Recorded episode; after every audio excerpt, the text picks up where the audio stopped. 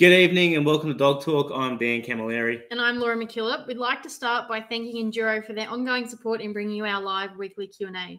Today, uh, we're fortunate enough to be, or as part of Anzac um, week, I suppose, and long weekend, we're fortunate enough to be speaking with uh, veteran uh, Shayne Chook Fowler um, from Canine Scent Training, and lucky enough for us, uh, actually part of, or a very big part of Hooked on Hounds.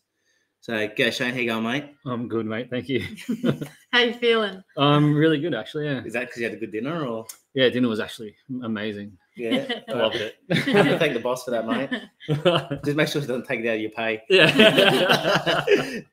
Mate, um, thanks for jumping on and having a chat with us tonight. Especially, um, you know, obviously people are going to listen back to this uh, pre-recorded for Anzac Day. Um, mate, you want to tell us a little bit about yourself, um, where you grew up, um, and then we'll get into a bit of your, your, I suppose, your story. yeah. Um, so I grew. I was born in Lithgow, over in the Blue Mountains. I spent all my childhood there, pretty much up until um, 2000, when uh, my mother remarried. I moved to Sydney, and then spent probably about seven years in Sydney. Um, just out in the western suburbs, and uh, left high school in year at the end of year eleven, and um, pretty much did nothing for about twelve months. And my mum said I had to do something with my life, so I uh, looked at being a personal trainer um, and also joining the military. And the military got back to me. Um, 16 years later, here I am. Got the beef for a personal trainer. come out of come out around the corner some days, and I'm like, "Oh, I'm just gonna uh, the other way. change the guns out, No one's. Mate. So, um, army. Uh, what what did you? What was your scope? What you just want to get a job, get out? Yeah, so I initially after like it was a, it was a pretty big push from my mum to to you know get out and do something because I was actually really terrible in high school. Like I was a pretty bad student, and um, then after I left school, she was like, "You really need to do something with your life." So I looked into that. The idea of it, um, I really liked all through high school anyway, but I really considered it until that stage. Um, then when I applied, I actually wanted to join infantryman. Um, but after I did all my uh, um, like aptitude testing and stuff like, they um, recommended I go into engineers, so the Royal Australian Corps of um, Engineers. So I did that, and so, um, for someone knows how to step up, they went, "Oh, geez, you're actually I don't academic." even, I don't even know what an infantry m- is, whatever um, the word is. I don't want to insult any of my infantry friends, but it's definitely a step up from infantry. Yeah. Nah, nah, there, it's just a different role. They had um, different scope of jobs. Infantry, uh, like they're like the you know essentially the spine of your defense force. They're all your like your foot soldiers and stuff. They um they take care of all like the um, sniper teams, like mortars, um, recon teams, stuff like that. Um, so they belong to Royal Australian Regiments, and engineers are just um, essentially like jack of all trades in the army. So they do a lot of um, construction, demolitions, uh, high research. They do a lot of like real niche things like water purification. Like there's a tsunami, like they had a couple of years ago, back in 2009, up um, in Southeast Asia. They sent some engineers over there to do water purification and stuff like that. So they're kind of like a jack of all trades. All the um, dog handlers and EOD come under engineers, and a lot of the tradies too, like yeah, Sparkies and Chippies and stuff like that. So when um when you got that, advice you should go down that path, you think, "Oh shit, I should have tried a bit harder at school," Uh, I was actually surprised because I didn't think they asked me to do that with how little I tried. Um, but no, I think it's more like it's more mechanically minded sort of um, like scope on the aptitude testing. So if you do well in the mechanical sort of movements and stuff on the aptitude tests, they push you down that path a little bit. But um, yeah, so I did my 2007 was when I um, enlisted. So I did all my aptitude testing, like fitness testing, stuff like that in Parramatta.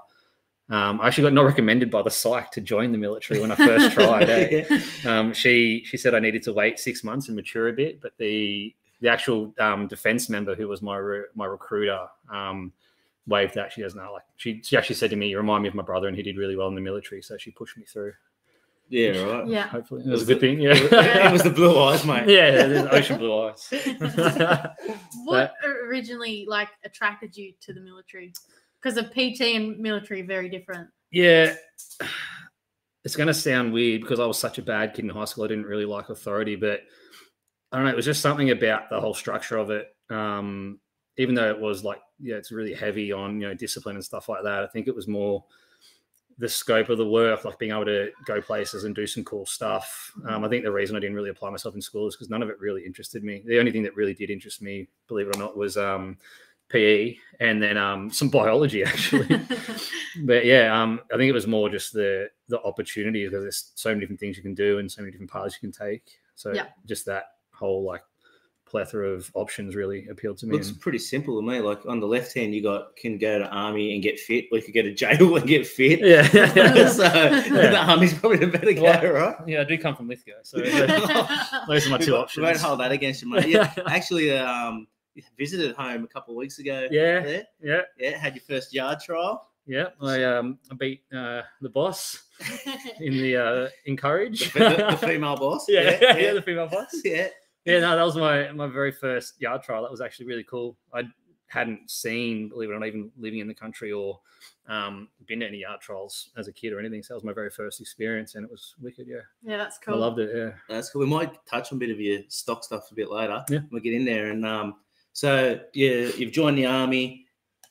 T- talk us through what, what's what's happened, mate. Where, where have you gone from there? So yeah, after my recruit training and then my uh, initial employment training, I posted to Darwin up at the First Combat Eng- Engineer Regiment up there in 2007, and spent a couple of years up there. Um, I had my um, like when I got up there. So every every combat engineer regiment has a dog section attached to it. So they've got um, EDD teams or explosive detection dog teams that are attached as part of that unit, um, and they work with all the troops and the engineers there um, throughout all their training exercises and stuff. So as soon as I got up there, I noticed they were there, and I was like harassing them every every week. Like I think it took me four years from when I got there to actually get um, on a OJTs on the job training, which you have to do. You have to get um, recommended through them to be able to go do the course back here in or back here in Sydney. So it took me four years of harassing them. Like weekends off, I'd be like, you need help?" Like I'll come down. Um, when there wasn't much on at work, I'd go down. I was like, just so annoying that I think they were just like, "Fine, whatever." Like give them a run. Um, So had you seen him in action, or you just you no, up until around? that point, only only training, like in and around um, work. The first time I saw them like actually working for real was 2010, uh, end of 2010. Um, my first deployment to Afghanistan. We had three or four dog teams attached to us. So the, the contingent that went over, we had four dog teams there, and we have one with us at all times. So um, the I was lucky enough to have a, a dude named Nathan Cooper for most of my time there, who was a dog handler at the time. He's a really good dude, still trains dogs to this day, does a lot of detection stuff up in Darwin. Um, and I got to work with him and his Kelpie actually um, as part of our search team for a bit. I got to, I actually got to work with all of them there, but he was the one I spent the most time with um, and learned a lot from. And uh, the first dog I actually got to work, like he let me muck around with his dog, much like you do with your dogs. yeah. Um, he let me work his dog um, onto a hide, and that was that was it. I was like, I was loving it. I was like, this is exactly what I want to do. So onto a hide. What's Ah, so a hide. It's not like a cattle hide or No, no. hide, So a hide, um, what uh, with any of the explosive stuff, we'll lay a we call it a hide where we put our target odor, like our training odor, depending what it is, we'll go set it up and then um, just create a search for the dog. So this one was an area search, so we just put um, can't remember what the odor was, and it was an actual explosive odor. Put it out, um, came back a couple of hours later, and just worked the dog through an area onto the um, onto the odor. Um, just use it as continuation training. Um, though, like overseas, it's a bit harder to get the training in. They're doing a lot of operational stuff, but if they don't get any fines, we still want to um, fines being like a, a operational like find. Um, we still got to maintain some of these odors and the behaviors, so we just put stuff out for them to find. Yeah. yeah, Give him a win. yeah, exactly. Yeah, And you mentioned Nathan's dog was a kelpie. yeah, So what other dogs? What was the mix up in the? Or do you remember what the mix up was? yeah. that particular unit? So most of them, we had two Labradors. One was a Kelpie, and we had a dog named Scuba, who was like some Ridgeback random Great Dane sort of mix. He was this big red dog. Um, definitely not the type of dog we normally look at. But back then we had a lot of bitses anyway, a lot of different dogs. Um, the recruitment and the um, or the recruitment for the the stream back then, like the explosive detection dog stream, wasn't as well funded as it is today. They were getting a lot of dogs just from pounds or homes. They'd go to a pound and bounce a ball, any dog that chased it, they'd bring him in and, and give him a run and trial them. Um, it's a lot better now, but um, they had a lot of good a lot of good dogs come out of pounds that were just mixes like staffy crosses and Yeah, sometimes like a ridgeback cross sort of thing. Being dog races, that kelpie must have been tired getting all the work. Yeah, yeah, yeah. right? Yeah, let's yeah, take the kelpie again. Uh, she, was- she was good, yeah.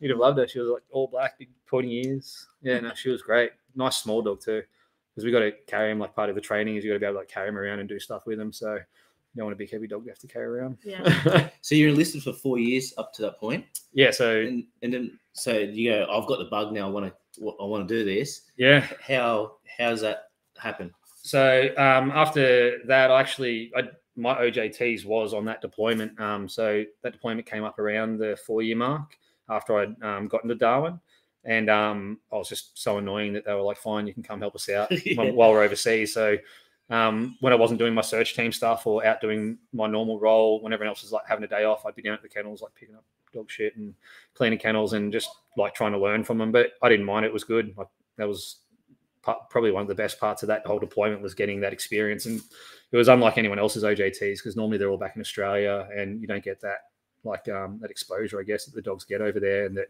the training is very different over there anyway. Um, but yeah, so I'd, I'd done my OJTs on that deployment in 2010. It went from 2010 into 2011. Um, that was a nine month deployment. Came back, spent the rest of the year um, in the unit back at the dog kennel. So I continued OJTs there. And then in 2012, posted to Sydney to start my basic dog handlers course. Um, back then, it went for a year, so it was a year of long term schooling. The course was about six months, and spent the rest of the year just doing like other training.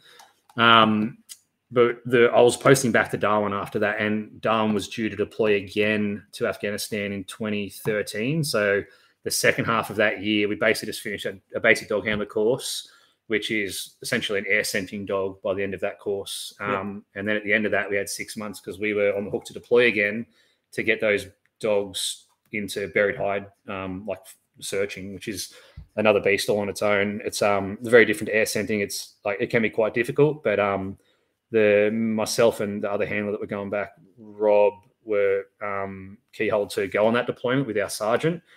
Um, so we spent a lot of time just training that for the next half of the year, basically on our own because the staff were busy doing other stuff because they weren't there to um well it wasn't sort of set up to be able to train buried hides at the school um they certainly didn't have the facilities or the staff so we kind of just And, it's not like kicking a hole in with your boot and no it's definitely not yeah a, a mine on the floor and kicking dust over it, right? No, there's, there's a lot that goes into it. Like um, we, uh, a lot of the like a lot of the um, issues you get with like buried hide training and stuff like that is a lot of the disturbance that you leave after digging a hole in the ground or placing something in the ground. We don't want to use that as a way to cue the dogs that there's something there to investigate. We want them purely working for the odor that they're looking for. So not looking for the the, the dirt just kicked up. Yeah, not looking for any disturbance in the ground. They're looking for the odor. Yeah, because um, while operationally there can be some stuff that they that might cue them onto a high if there's disturbance, we really want to make sure that they're they're working to an odor and not being cued by anything.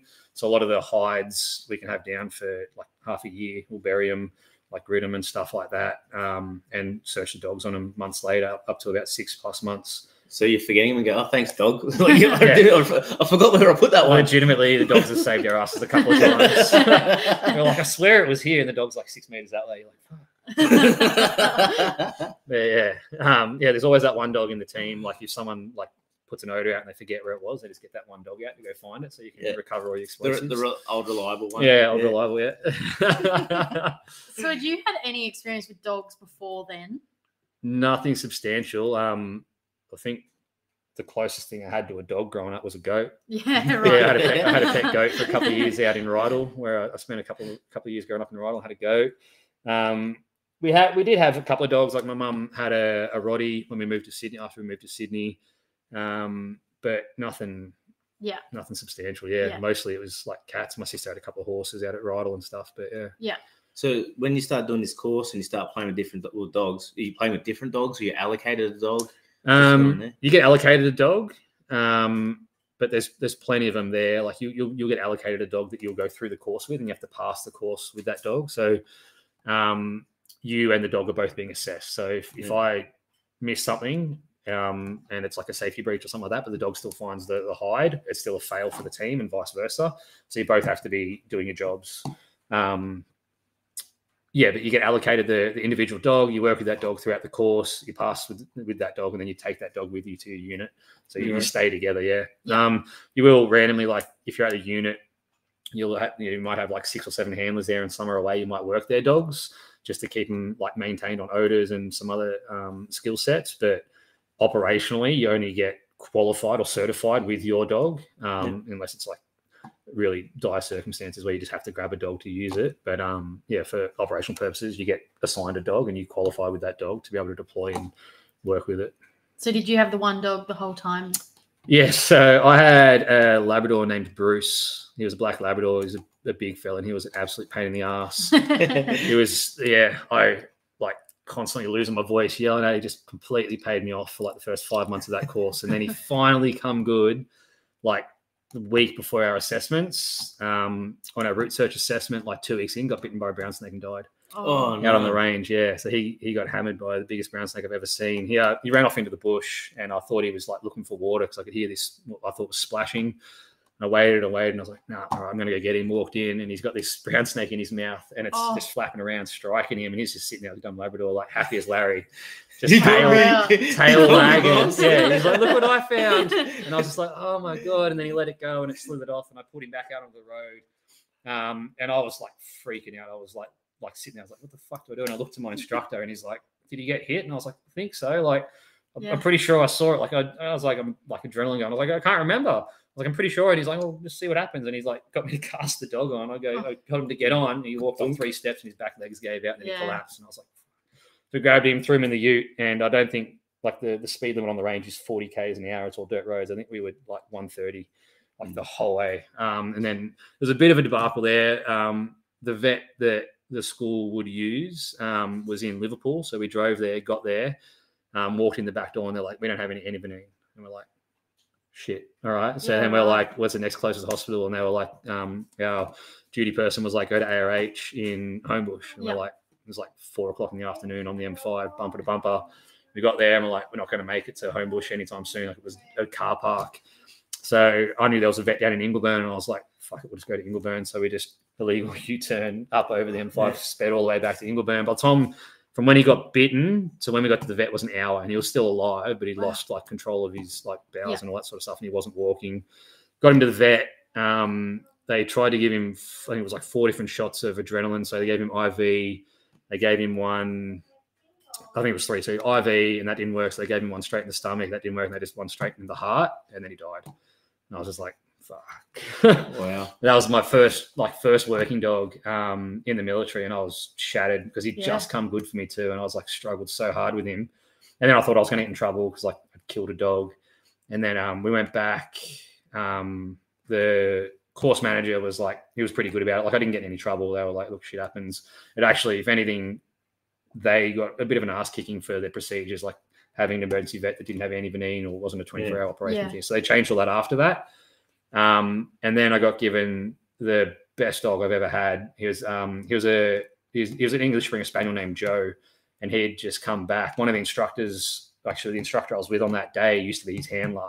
So he um, was predominantly spent a lot of his time with the special forces groups in Afghan. He'd done like four or five deployments. This dog before wow. between two different handlers. He just kept going back and back, and he was a weapon. Typical Springer, like he was just like 100% or nothing, um, and he was so different to the dog I had that like I had. I think I had two or three weeks to to get him up to scratch to like to train with him before I had to do my assessment. build a, build a rapport. Yeah, build a rapport. So I had like five months with this other dog, and I got like three weeks with this Yeah. completely different dog that was just like balls to the wall, like 100% in anything he did. But he was actually such a good dog. Like he'd be sprinting down the road and all of a sudden he'd just put on the anchors and there'd be like this four or five meter long skid mark where he'd catch odor and then just work back into it. And you're like, Oh, how does he like no way he's catching this. Hmm. And he'd do it every time. He was um he was a wicked dog. His name was Joe. Um, and that's where I got my love for Springer Spaniels from. That's why I have one at home now. Good old Tonk. Yeah, So- and I've had a couple of Springers actually throughout my career. I've trained a couple and I've had to handle a couple too. Yeah, right. Yeah, but um, yeah, that was my my first twelve months as a dog handler. What a great dog though to um to learn from as well. Yeah, no, it was um like I, I learned a lot from from both of them because they're both very Yeah. hard dogs to work just for different reasons. Well, One had One- a lot of brains. One was one was hard to motivate, and the other one was like hard to slow down, right? Yeah. But I learned so much about like two different types of dogs from both of them. Like you learn a lot more from the dogs that are harder to train than the ones that are easy. And yeah, it was it was a bit of a roller coaster for 12 months. Even like I had Joe for years. Actually, my first deployment um, as a dog handler, I took Joe with me um, back to Afghanistan. Um, so that was like his fifth or sixth time over there. Like he, Yeah, wow. he'd done he'd done some time over there. Um, yeah, so that was great. And there was a lot of people that were over there that like knew him. Like you'd be walking around around and like dudes from like because I wasn't in special forces at that point, and there'd be dudes walking around the camp. They're like, "Is that Joe?" And you're like, "Yeah." yeah. They're like, "Holy shit!" Like they they, they know that dog. Like they're like another part of their family, and now he's like my dog, and I'm like, Yeah. "Get away!" So what, what did an average day look like for yourself and Joe when you're over in Afghanistan? Um, well, there was no real average day. Like if you, you you'd have forecasted when majority of the time you'd have like forecasts when you're doing patrols or if you're doing like operations or stuff like that. Um, so if you if you weren't, it was a day off. It was kind of like you know pick your own pick your own adventure. There's not a whole lot to do out there, so to be a lot of gym um, and then some training. Like, so like everything we've seen on Forrest Gump, right? yeah, yeah. Yeah. We actually we did have a table tennis table in our patrol base in Afghanistan. Nearly every one of them had a table tennis table. You get really good at table tennis. Yeah, there's a lot. There's a lot of like camp maintenance stuff that had to be done, and like you're always prepping stuff, and you always had to do pickets and stuff like that. Um, you'd be doing like shit, like you know, cleaning a lot of stuff because like you don't have cleaners. You might you might be lucky enough to have a cook. Otherwise, it'd be like you prep your own lunches and breakfasts and stuff. Mhm.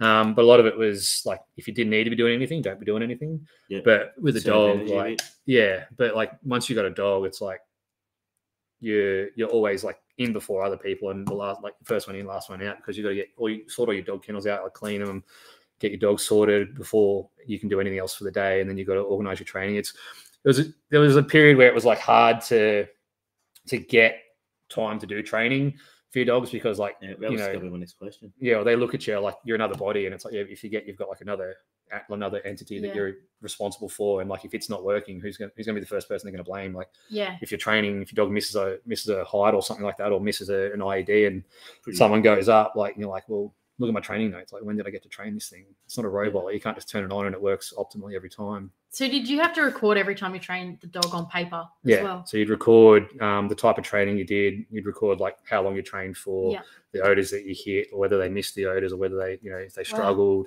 Um, you'd record as much detail as you could, not not to save your ass, even though it did sometimes, but more just for yourself too, because like, um, you want to like if if my dog hits a certain odor, I want to track that down so that I know I need to work on that again Yeah.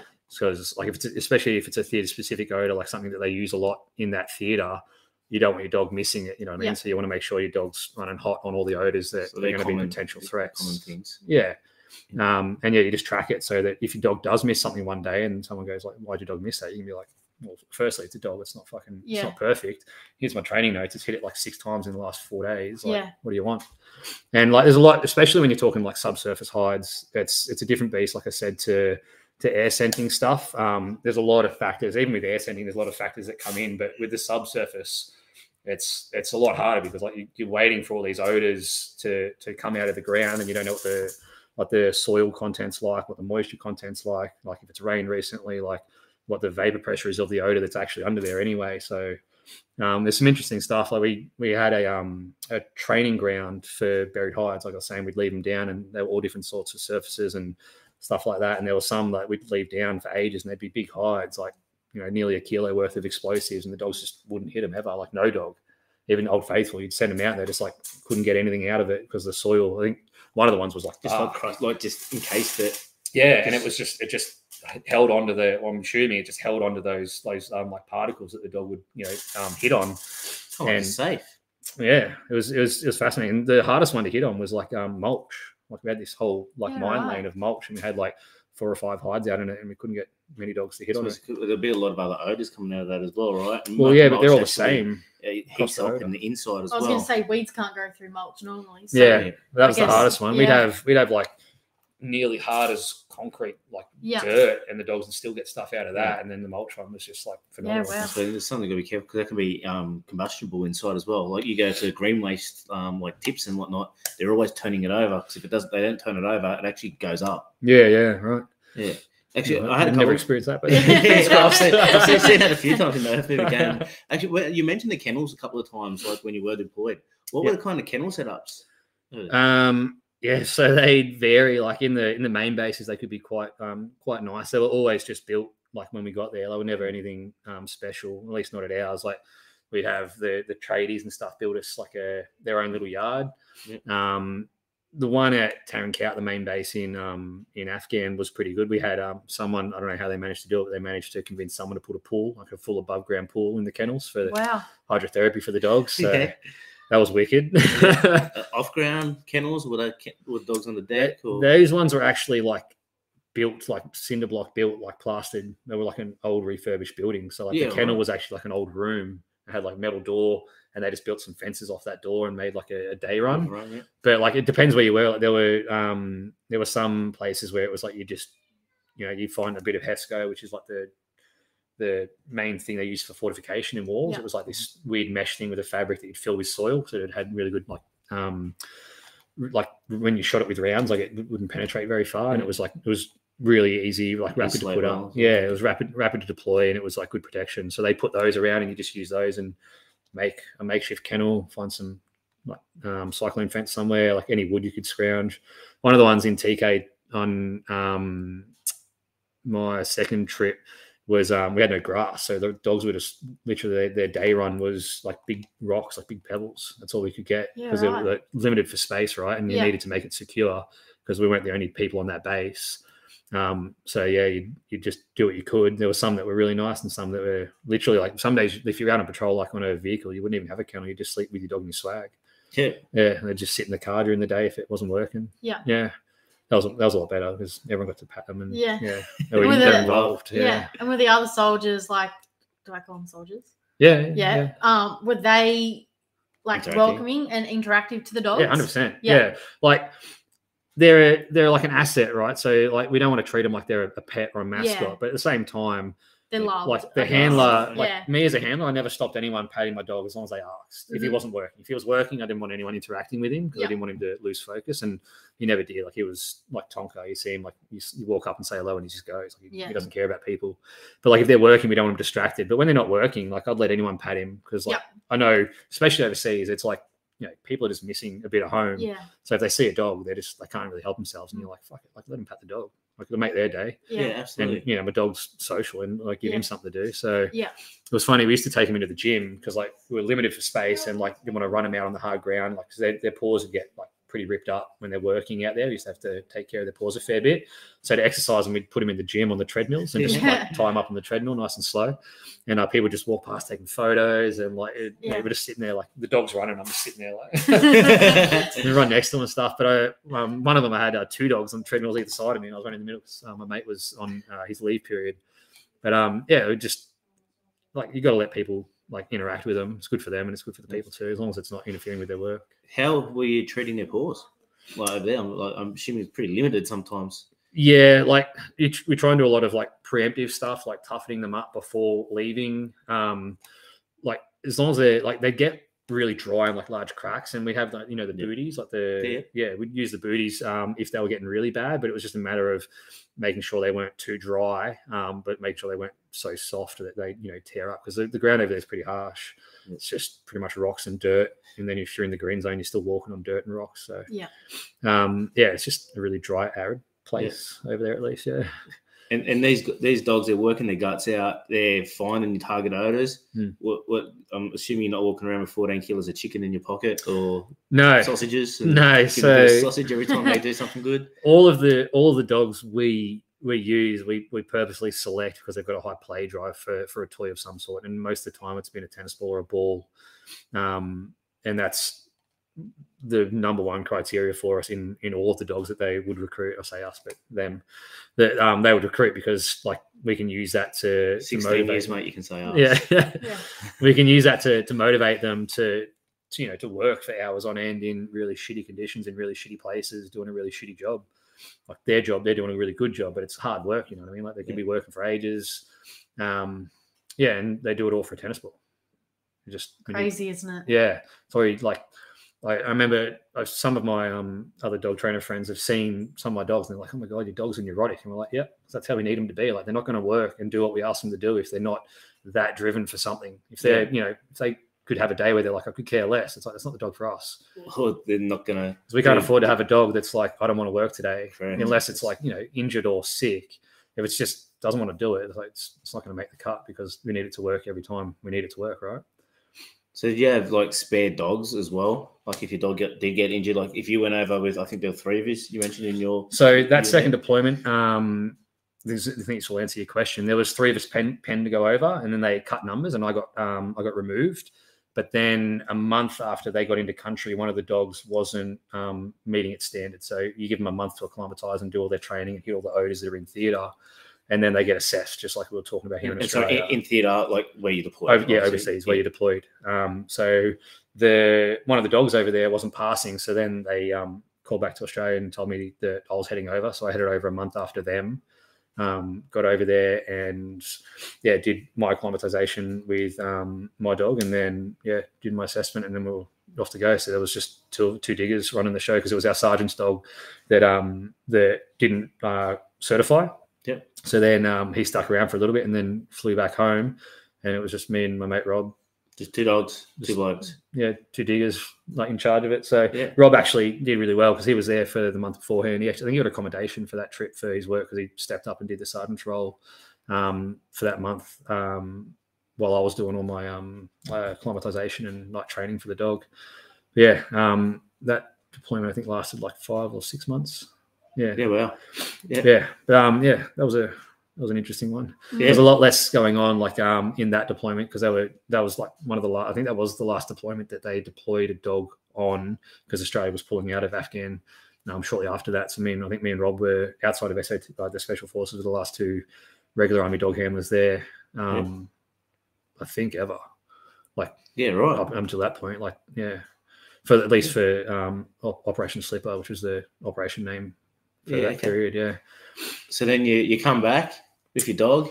yeah. and- it's not enough to be to be away. So that's what, what happened. Then you come back, do some more training. What, what happens there? Yeah, so um, we came back, have like a bit of time off. Um, so after that trip, I got back in twenty uh, towards the end of 2013. Um, did another year up in Darwin, um, and then I applied to um, join a unit in Sydney called the Special Operations Engineer Regiment, um, which is basically just um, the Special Forces version of the Royal Australian Engineers. So it's all engineers that um, go through a selection process and like a reinforcement cycle to support the um, the other uh, Special Forces units within Australia.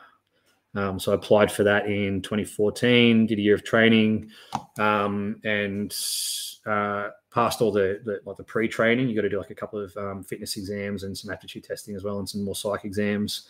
Um, and then that just gets you down to Sydney to do your selection and um, your reinforcement cycle, where you do a year worth of extra training. Um, they cover like all your weapons, all your insertion, like um, parachuting and like fast roping, abseiling, all that sort of stuff.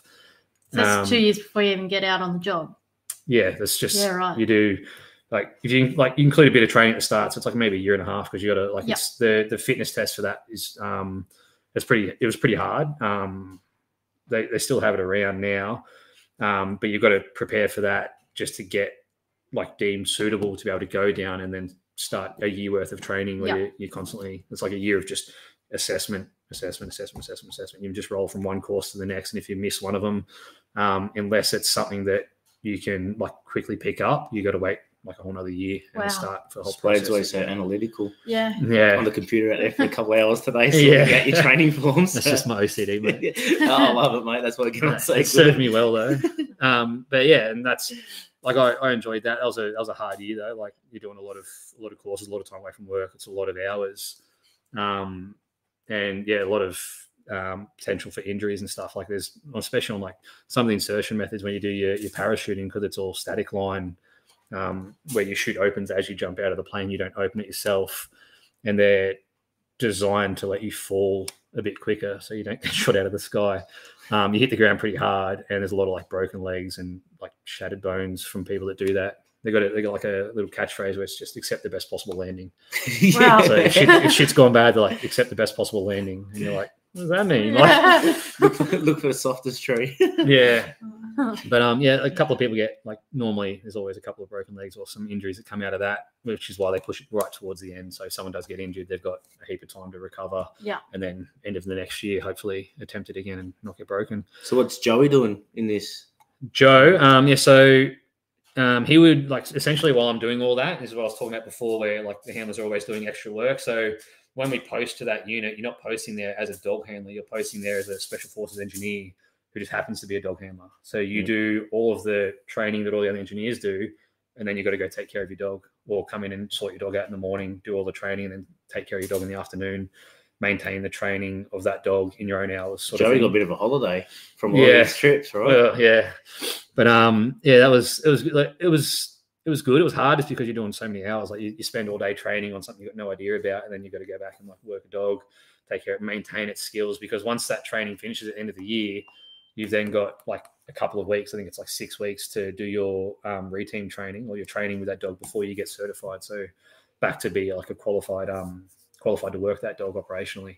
So he spends like a year getting some training, and then I've got six weeks to try and recoup that and like get him So back up to standard. So you're for- saying you were doing once you got put through your engineering thing, you were doing that as well as your dog handling in that role. Yeah. Yeah, I So- didn't pick up on that when you first started. yeah, so you right. do you, you do the the whole year of training is to get you into a, a position like qualified where you can do the role of a special operations engineer. Yeah. which is um, like mobility support um, and stuff like that. And then you're also a dog handler. Yeah, so you might have your dog attached to your hip searching for stuff, or you could be searching your dog, bring him back, and then go do something else. Yeah, right. so it's, it's yeah. essentially just like another another two feather in in your one. hat. Yeah. yeah. Um, which became really important too, because a lot of the time when they're overseas, if they were doing stuff that had limited space for for people, they'd Yeah. take the people like the most essential people, Yeah. which would normally be an E- EOD operator who's like in charge of, you know, if once you find an IED, they're the ones who dismantle it or destroy it or deal with it, right? And that's what you were training for. no, no, no. So that's that's, that's, what I was finding. So Yeah, I that's was, what you were finding. Yeah, Yeah. so IEDs is what we would be finding, or caches and stuff. So Do you like improvised explosive devices. yeah, yeah. Sorry, Um, I'm not. That's all right. so we'd, we'd be our role as a as a searcher or a high risk searcher um, as an engineer or, or a special operations engineer is to provide mobility support. Yeah. So it's basically getting people from A to B Oh, So Okay. convoys, Without- convoys. Yeah. wi- without any casualties, like for like Yeah. through like explosions or anything like that, explosives or IEDs. So we'd be doing a lot of searching with metal detectors and stuff like that, or you know just using your eyes. Your eyes were the number one tool for a lot of it. And a lot of people think it might be the metal detector, but it's like you're looking for patterns or lack of patterns, or you know, they say the presence of the abnormal, the absence of the normal is what you'd be looking for. Yeah. Um, if you were channeled in a certain way, which you know a lot of people wouldn't realize, or stuff like that. So you're constantly like it's like, and the the problem with that is like you're so focused on looking at all these different things for like this invisible threat. You're not looking for your eyes are down on the ground, right? You're not up looking about. So we need people to provide us security Yeah. while we're searching. You know what I mean? Because I can't be looking up here for people Yeah. potentially trying to shoot me or yeah. stuff like that while my eyes are on the ground Yeah. looking for things that might blow me up. How many hours a day? Um, Something like that be. uh, again, it depends. Like, um, depends on the operations and what you got going on. Could only be a couple of hours. I think the biggest day I, I remember having um, was on my first trip as a as a searcher, not as a dog handler. Um, we had we had to go somewhere to, to try and catch someone who might have been in this building, um, and we left. Really, it was like two or three in the morning. It was like pitch black, so we patrolled under uh, night vision goggles. I think it was like a 30k patrol through like rivers. Like by the time we got there, it was, it was freezing. Like up to your waist down was just wet. And um, we got to the compound that we needed to to wait for. We are waiting for sunrise, and sunrise was like three hours away. So we did. Um, we basically just slept in the fields, like as in a picket. So you'd have like a cordon around this compound. It was a pretty big cordon. But I remember I was with two of my two other engineers that I was with. So two of us would be laying in this dirt field asleep with the one in the middle awake. So he was the warmest. Yeah. And then um, when it was his turn to sleep, he'd move and the next person to roll in and then sit up. And we did that for like a couple of hours till sunrise. And we hit the building. Um, the dude was there. That was all fine. And then patrolled back 30 Ks and then back into the compound, sent him off, and they released him later that day. And the reason I ask is like, things about like you're searching, hour day, right? And, oh yeah, wow. yeah. And like using your eyes like a lot, like Man, some people can't even sit behind a computer for five, six hours a It's- day, right? it's- And you're there just yeah. searching, using your eyes. Well, that's the And thing, your like- brain, like You're burning your yeah. mental mental You- you- stimulation, right? Like how Mm. tired are you getting? It right? mentally fatigues you, but you're also carrying all the same weight as everyone else. You've got your body armor, all your weapons, all your water, backpack. Like we'd be carrying water for the dogs if you're doing stuff with them. Yeah. So I think back So- then, I'm just looking at the picture here, and I'm, all the gear on you. well, that's light. That's, that's Yeah. I don't even have a That'd backpack on there. yeah, Yeah. right. Um, That's probably going to play one of those table tennis tournaments. so like, to put it into perspective, back back then I was about 80 kilos, like just clean Yeah. skin. And I remember weighing myself one day, like fully rigged up, and I was like nearly 120 kilos. Wow. Ooh. Yeah, so you're carrying a lot of weight. Yeah, um, and like a lot of it you can't get rid of. Like you'll use your water and some of your food, but you can't just drop your rounds or you can't just drop you know your first aid kits Yeah. or anything. So you're carrying a lot of it with you. Um, and yeah, it was, but like you you do get used to it, and you do a lot of training before you leave. But um, one of the biggest things about that place is the altitude. So they're like three thousand meters above sea level. So you can do all the training you want in Australia. You get there and you're fucked just walking down the Yeah, street. right. yeah, Like, right. it takes you. That's why you, you got so long to acclimatize when you get there because like and same with the And the dogs yeah, too, the dogs Yeah. get a month before you even look at assessing them because like it's just they're they're not going to work. They're not going to be And if, effective. if the dog doesn't make the cut, handle her back with the dog. They can do it's it's it's um, kind of up to the people on the ground. So like for example, when I got brought over, um, the person I was replacing could have taken my dog. Like he could have just said, "I'm taking that dog," and I'll re re-team with it. But um, he didn't, and just said like I'd been working with that dog for quite a while at that stage, like nearly a year, um, and did a lot of training with him. Like I said, for that second half of that year um, in Berries, and he was like, "I don't think I'd be able to work it effectively. Um, maybe towards the end of the trip, but it's not going to help him, you know, after Yeah. six weeks when he's got to be on point." So he was like, "No, you can." You bring the dog over, you work the Yeah. dog, and he'll leave. So he, sta- about- he stayed for my month of acclimatization to lay hides and assess, and then went home. What about vice versa? What if the dog makes the acclimatization, but the soldier doesn't? Um, they'd probably, I don't think I've ever seen that, but they'd probably just send the, the team home because you've always got like an op reserve team. Like Yeah, that's what I was, the role I was filling at home. And Yeah. um, they've always got people, like even at the school, they've got dogs that are certified, that are fully qualified. Um, in case something happens, they can like sup, like supplement something in case a dog dog dies or the dog isn't making the cut or something like that. Um, that rarely happens. They'll normally just replace a whole team because like the re-team and the bond you build with the dog is quite Yeah. important, especially when you're working. Like some of these dogs, they're all off leads. Everything they do, you'll be working like hundreds of meters away, and like you've got to just understand how your dog works and you know rely on it to to be doing its job. Um, so yeah, normally they'll just pick a team that has worked together and has a bond and that's certified rather than trying to throw one together last minute. It has happened before, but I think it's like uh, So- extremists. Yeah, absolutely. And and you talked about dogs working out like a couple hundred meters. Mm. So obviously a good recall on your dog. But like, you know, we go to work stock, right? And oh well, we're like in the work stock community, not me, myself, not with my little hobby farm here, right? but um like dog's got a good recall or stop. You could probably take it to work, having some sides on it, yeah. Probably, you know, gonna get a bit more done. And we'll touch on that a bit yeah, a bit later with the stock dog stuff. What what kind of control do you need on your dog to be able to take it out there to work? So we need a recall. Like a recall is like our um like most I'd say like crucial behavior, right? Because once our dog finds odor, like essentially if they find something and we're operational, our best bet is that they're sitting, they're essentially standing or sitting right over an- a live IED that, that could, you know, depending how it's set to, to function, could go at any minute. And I need to be able to call my dog off that. But like the way we work with our dogs is um, they always get paid for odor. Like just that way we we, know they're going to be obedient to it. Like if I'm trying so, to So everyone out there's like paid rewarded. rewarded for odor. Yeah, Yeah. we always we always reward them for for the being for being on odor. Um, so we want them to essentially like if if I'm because I don't I, I don't know where it is right. If my dog's like um, in a scent cone and working, I don't pick up on that, and I'm trying to get him to go the opposite direction. I want him to ignore me to, to be obedient to that odor. I want him to go in and find that if he thinks he's on. Turns if it turns out he's not, then I want him to listen to me. Intelligence, intelligent disobedience. Yeah, right? exactly. And- so, It's going to sound silly. They sit or something when they get depends the what odor. this we we ask for a passive response, so it's either a sit or a down. Yeah. Um, yeah, passive response. So they're not moving; they're just sitting there staring. Yeah. We like them to get to as close as possible to the to the source or Yeah. the odor. Don't want them barking because you don't want to be alerted. we don't want Yeah. them Hey, we're barking. over here, right? Yeah. Yeah, if you're searching at night, and we don't want them active due to the nature of what they're looking for. So active digging. yeah, digging or like you know running around or whatever. We just want them to get as close to the And source odor as sit or drop. possible. Yeah. and sit or drop and just stare at it. Yeah. because like it's it, it's easy if you're on a road, a route, uh, sorry, a road or a route where your dog's just looking at a bit of ground, you can be like, oh, cool, it's there. But if you're like a warehouse and there's like a stack of shelves and your dog's sitting five meters back and not right close to it, you're like, Yeah. oh, I've got to search this entire wall. But if they're like that on a box Yeah. with their nose on the side of the box, you're like, Mhm. pretty certain it's that box, right? You Yeah. start there and work out. Yeah. Um, but yeah, uh, yeah, we just get a passive response, and then we have to be able to call them off that, which can be hard to do it at first because they're like, "No, I need to be here to get paid. I always get paid for being here or rewarded for being here." But um, initially, it's it's a bit of a struggle to get them off that. But like as soon as they break break that passive behavior, like we use markers and stuff, we can reward them and gradually build that into like a full recall, and then reward them back here. Um, but we never we used to always reward on on source um, with our training. So that'd be the dogs on odor, and we throw a ball in or drop the ball where the odor is because it's in training. It's not a, a live IED.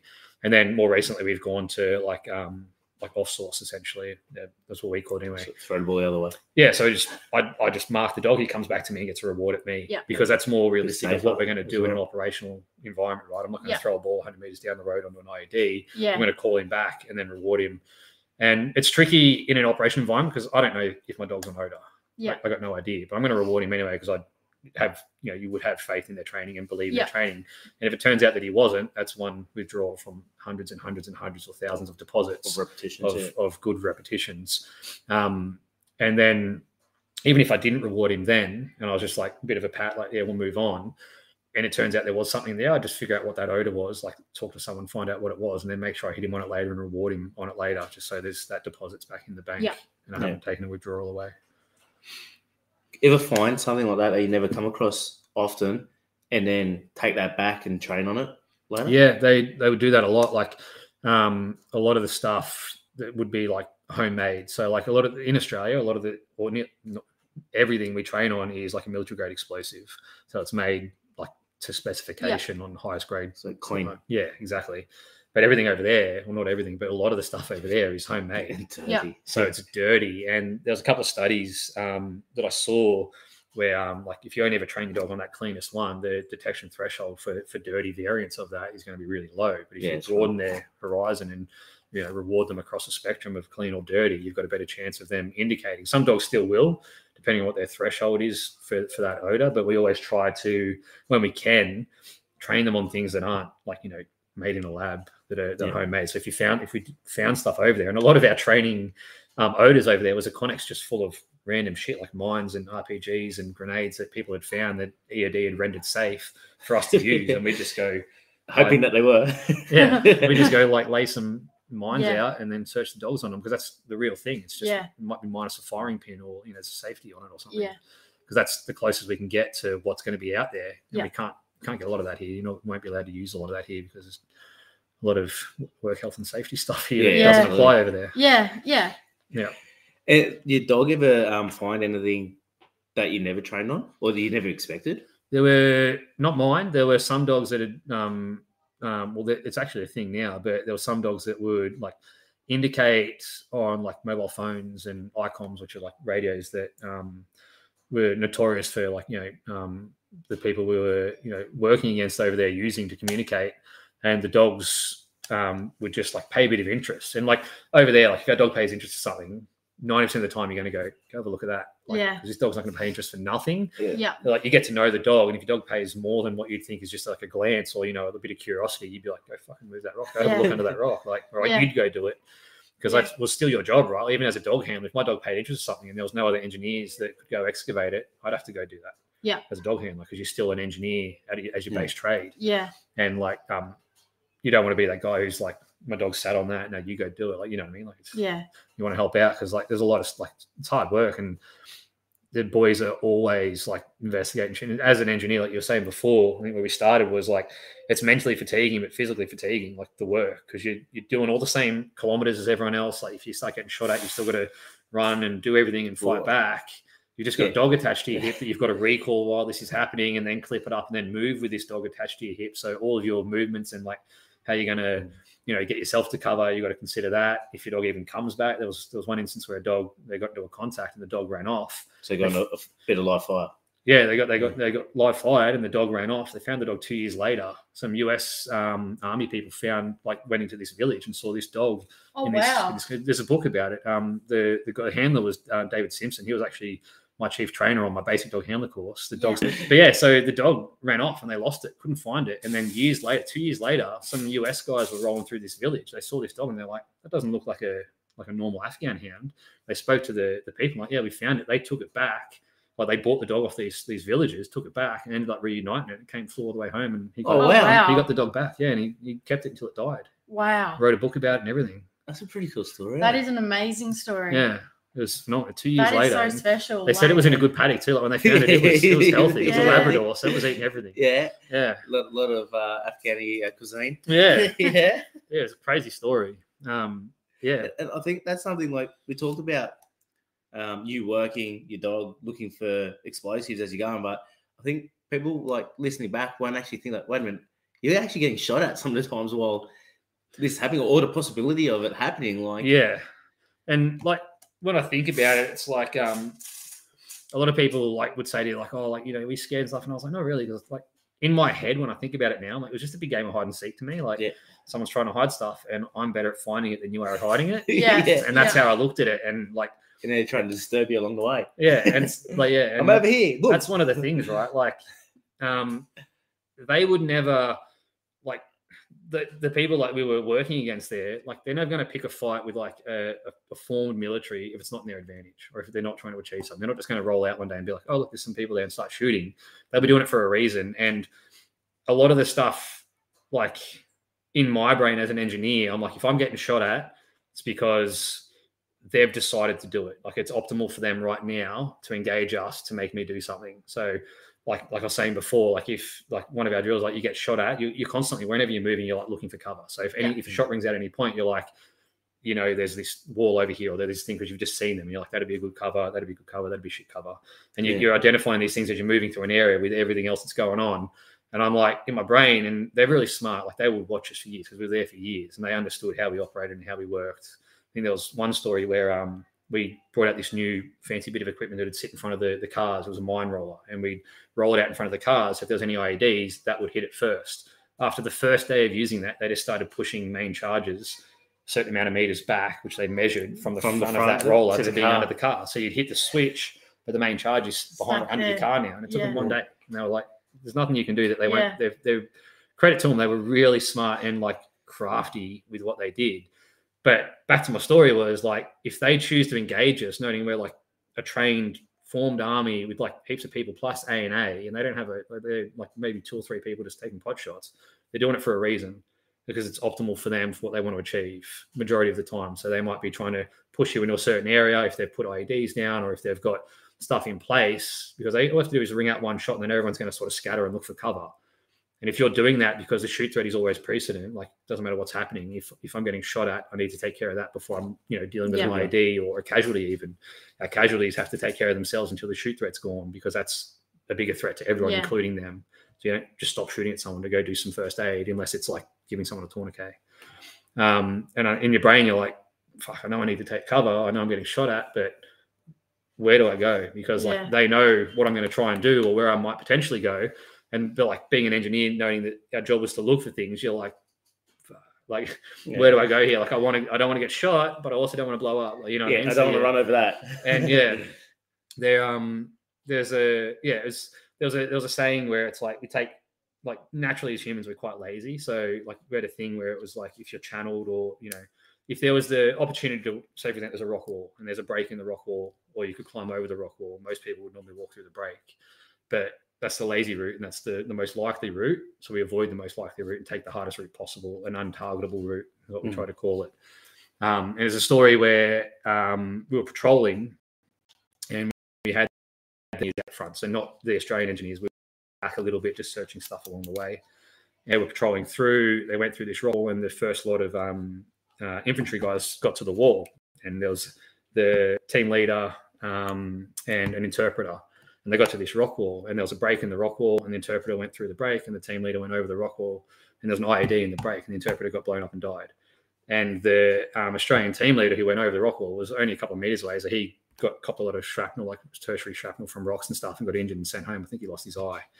But um, that's what we're talking about, where like you're channeled. But like if a shot rang out at that point, like even like most people would go, fuck, like you know, take cover and they might duck Yeah. through that break in the wall because they're like that's Yeah, sure. protection, right? Yeah. But they do it for a reason because they're not going to just engage Setting you. up. Yeah, exactly. Um, so that was something like I'm talking about, like how mentally fatiguing a lot of it is because you, you're worried about that shoot threat. You're worried about where you're walking. You're worried about if you've missed something. You're worried about like if you've got your dog. Like there's so many things that you're trying to keep track of. Plus you're in this like 40 degree heat or like minus temperatures, walking around wet shoes, wet pants. You know what I mean? Like there's a lot that goes on. Um, Crook guts. Yeah, Like- yeah. Not healthy all the time. A right? lot of a lot of dudes walking around with one boot on. One boot at legs. least. Yeah. Yeah. Yeah. This was a lunchtime Sacri- conversation a couple weeks ago. undies, yeah. Yeah. I think I've ever gone through so many pairs of undies in my life. But um, yeah, it's, it's but like it sounds like I'm complaining, but I'm not. It's just part of the job and part of the the complexity of it. Um, but every job over there has its own complexities, right? Like it's not like any one job's 100%. harder than the others. And you're not Um, complaining, you're just explaining exactly what Yeah. was happening. Yeah, right? exactly. Like my focus is on the ground to make sure the dude next to me who's doesn't get blown up, but his focus is out in front to make sure I don't get shot while I'm trying to protect. You know what I mean? It's a Yeah. it's this big organ like big organism that works together, and everyone's got a lot of responsibility. But that's part of the reason dog. why it works, right? Because Yeah. like there's a thing called shared suffering. Like everyone like who goes through shit times and stuff, they build these bonds and yeah. some of the dudes I'd never met before that deployment, but after nine months with them, or even some of them, because I moved around a fair bit on that deployment, I was actually really lucky. I did a lot of mounted stuff, a lot of dismounted stuff, and then I got to do um, like a, a joint sort of thing. Um, but um, a lot of the dudes, like some of them I only worked with for three months, and this that deployment was in 2010. I'm still good friends with them now, Yeah. and I only re- really ever spent nine months with them, but it was like some pretty shit times, or Mm. some you know some really good times as well. But you just develop really good bonds with people in like when you're in situations like that because you all go through the same shit. Yeah, absolutely. And then you you come home, you do your course. Um, you're now special forces. You got Joey still. Uh, yeah, so Joe actually retired um, when I finished my um, my year training. Um, so he retired. He went back to one of his first handlers, who Yeah. was a special forces handler as well, who had since gotten out. So um, Proper retirement for him then. Yeah, he proper retirement. He got a couple of good years left in him. He ended up um, getting cancer. A lot of the a lot of the dogs end up like getting a good retirement and then just passing away peacefully. Like we've got a compulsory retirement age of eight now, so Yeah. we train the dogs anywhere from twelve to eighteen months or twenty four months. Any later than that, they try to avoid it because they retire them at eight. So they get Yeah. like a six year operational lifespan of the dog from two years. If it's you know Yeah. Brought in at two years, trained for a year, they get like five to six years, and then retirement eight. Um, which is good. Like that's not relatively new, but there were some dogs when I joined that were like twelve or thirteen because they Yeah, didn't have the they didn't have the the pool to recruit from to train Yeah. newer dogs. They were getting dogs from the pound, and you know a lot of them. Even now, we get a lot of dogs from like really reputable breeders that have big like organizations, and a lot of them don't make the cut. Yeah. So um, yeah, the, the pound dogs got us through a, a pretty rough period. Like majority of the Mm. Afghan conflict was Yeah. dogs that had been recruited through that stage. Yeah, well, Mm. It's interesting, isn't it? yeah, absolutely. All they got to do is chase the ball. Yeah. Chase the ball. That's simple. Yeah. But yeah, um, you did another tour as well, mate. Uh, yeah, I did. So after um, getting through all that training, um, I spent a couple of years in that unit. Did um, some domestic counterterrorism stuff. I was lucky enough, actually. I don't know if I've mentioned this to you, to get a trip over to Hawaii. Um, so the US, Yeah, surfing, mate. yeah, the US law enforcement agencies um, do this thing called the NORT assessment, National Odor Recognition Testing. And it's basically they have to pass that to be able to use their dog's indications as evidence in a court of law. And the ATF run that assessment for them. And they do it in different places throughout America. And they had they held one in Hawaii, and we got an invite, and I was lucky enough to get my name on the list. So I went over to Hawaii with this dog, um, my, my Springer, who I got after Joe retired. I got another Springer. Yeah, and who's that? That's Loki. Loki. Yeah, yeah. that's Is, and, Loki. anything like we're expecting from the um, Marvels series? Yeah, mate? he was um he was like Joe, but like on steroids. He was like he's- he was just like a ping pong ball in his brain. Like he was he was a very hard dog to train, but just like Joe, he gave 110 percent anything he did. So you couldn't fault his effort. Yeah. it was just really hard to try and focus all that. Sounds like Wheel a and- particular shepherd out there. Yeah. there. It was just really hard with that dog. Um, we were talking about like if we've ever gotten to find things that wasn't weren't explosives on that deployment. Had um a specific type of switch, which is what you know um uh, it's like what would function in IED, right? We call it a switch. It could be a pressure plate, it could be a lamp, it could be anything. But these, um, this switch was um, like a really, really crafty but really dangerous thing because you couldn't you couldn't see them. Like I could lay one on the ground in front of me, like just drop it and not blink and, and lose it. They Yeah, were right. they were like micro pressure plates on alternator wire. So they had alternator wire and they scratch off the coating in little spaces and then put like surgical tubing over it and glad wrap it on. And they'd be hundreds of these in like Geez, they put some effort in these things. yeah, it'd be hundreds of these in like a, a three, four meter wide pressure plate. They just snake it down a path like that. So it's like chances are you're going to step on at least five of these in one footstep, right? Um, Yeah. And one of them would just function whatever the device was. And they were so hard to see because they'd glad wrap it and then coat it into a resin and just roll it in dirt. But It wasn't attached to anything. So you can like literally I'd drop it in front of me in a pile and you wouldn't see it. These things are Um. Yeah, so we actually trained our dogs to find those. So we, we were lucky enough to have someone recover um, some of them, and then they had um, some brought back to Australia, so we could imprint our dogs on them. Yeah. Um, so that they could find them out when we we're doing searches. Um, and yeah, I taught Loki how to do it. It was a, fuck, it was a nightmare because he's like 110 percent, like it's zero, it's zero or 100. Those are his two speeds, and getting him to slow down enough to even just do buried, to let alone find something like that, was was really painful. Um, the dude I actually took over when I got to Iraq. I don't know if I mentioned it, if it was Iraq. The deployment was Iraq. Yeah.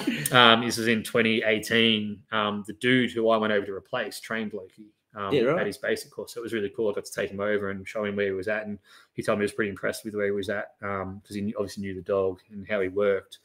Um, and yeah, so that was that was pretty good. Unfortunately, that trip was meant to be six months, and it only ended up being like three for me because I got Yeah. injured.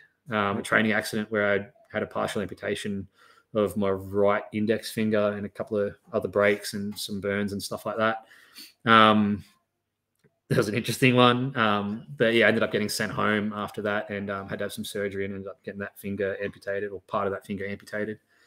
Nine, Um, nine and a half digits. Yeah, nine and a half. Flynn goes, so I shake it, I count up to nine and a half. Yeah, That it's the high, it's the highest possible score you'll ever get for me. Nine and a half. um, but yeah, so I got I got sent home from that unfortunately. But um, yeah, so like we are talking about before, there was an old preserve. Um, another mate of mine from that unit went over and um, replaced me. My dog stayed there for a bit.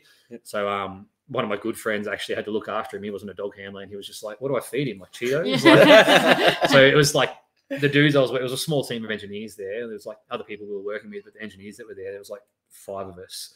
So they had my dog and they were just like, what the fuck do we do with it? Like, Yeah. you know, what I mean, they, they had a good time with him. They loved him though. Like, all the, the dogs are like just another one of the boys. Um, and then they ended up flying um one of the dudes over to look after him in Dubai because that's where we staged out of. They sent him back, and then the other handler flew in and finished the rest of the tour off for me. Yeah. And and Loki stayed. No, so Over- Loki flew back. He stayed for probably like a month or two Yep. um, before they managed to get him back.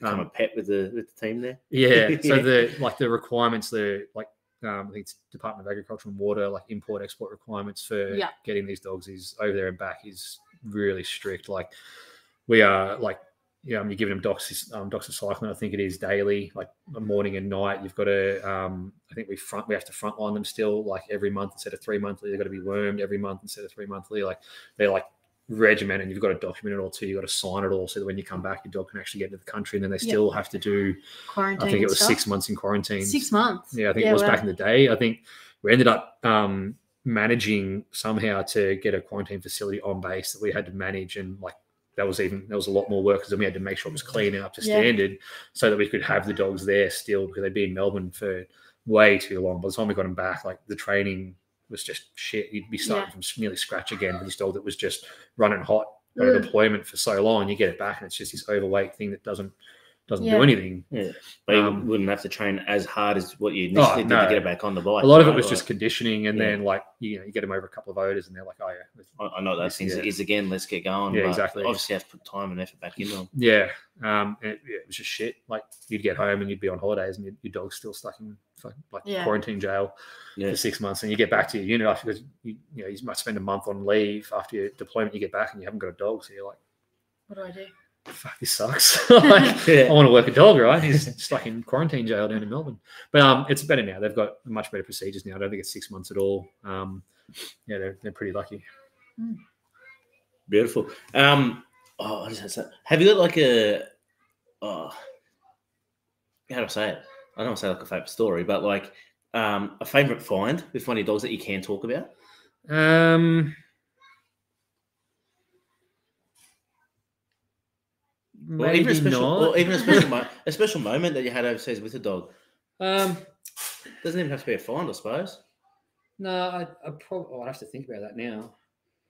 I got a lot of like, I I spent obviously I did three deployments. One was solely with a dog. One was the, the one in Iraq was a training mission. So I had a dog there as a force projection, like a force protection element, but I wasn't there to work a dog. I was there to train the Iraqi special forces in engineering, like um, high risk search stuff. But I had a dog there in case something happened and we needed to go do something they could have that element. So that deployment was a lot of again me doing training with him to maintain this dog that they wanted in my own time outside of the hours that they wanted us to work with the Iraqi guys. Um, yeah, well, yeah, and that was a lot of like sourcing areas and stuff by myself. So that one I didn't get to do a whole lot of dog work. Um, I did. I, it, there's a lot of stories. Like everyone likes the dogs.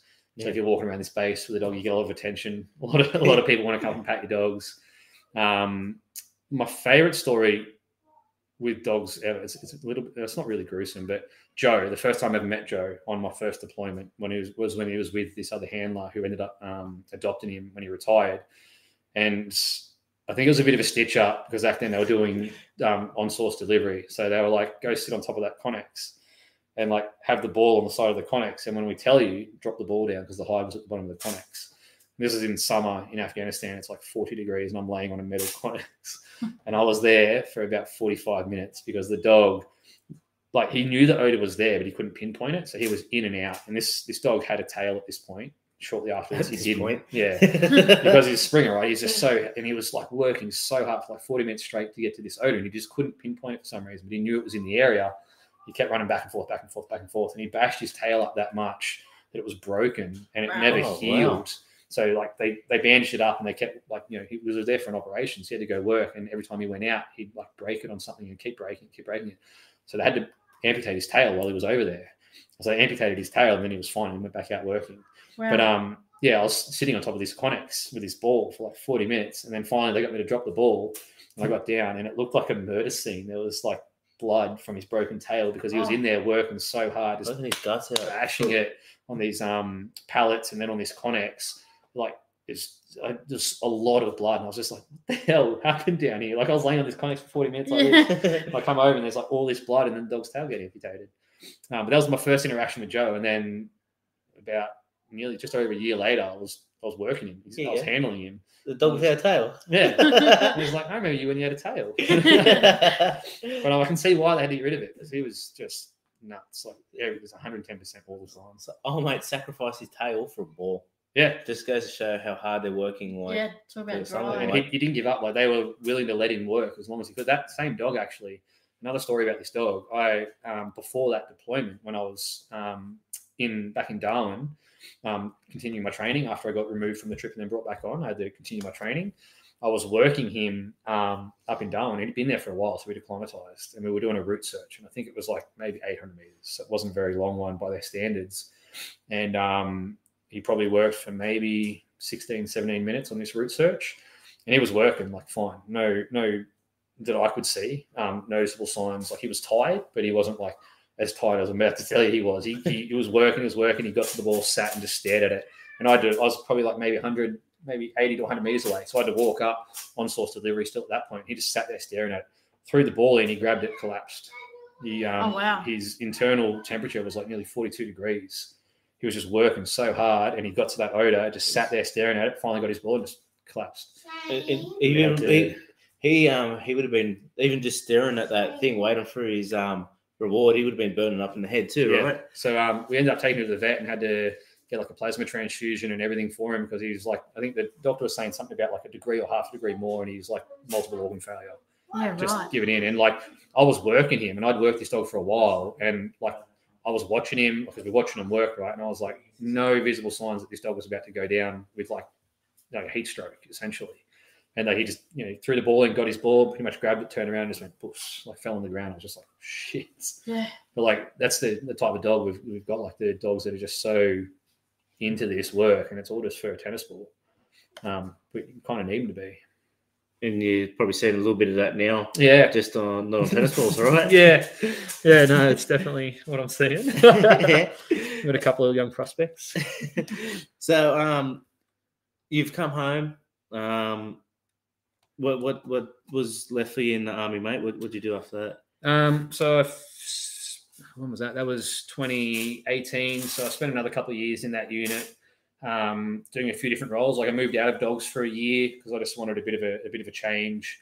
Um, was- I felt like I was getting a bit stagnant there, doing the same sort of thing, especially with like um, deployments and operations and stuff. Essentially drying up. There was a lot of training and not much actual working of your dog. Um, and I was I wanted a bit of a change, so I didn't um, went to go pursue the EOD path like we were talking about before because I had the qual. There's a couple of different quals you get. You got an EOD Qualifications. qualifications, an Yeah. explosive dispo- uh, explosive ordnance disposal technician, and you've got an explosive ordnance ordnance reconnaissance, which is basically someone who just helps an EOD tech.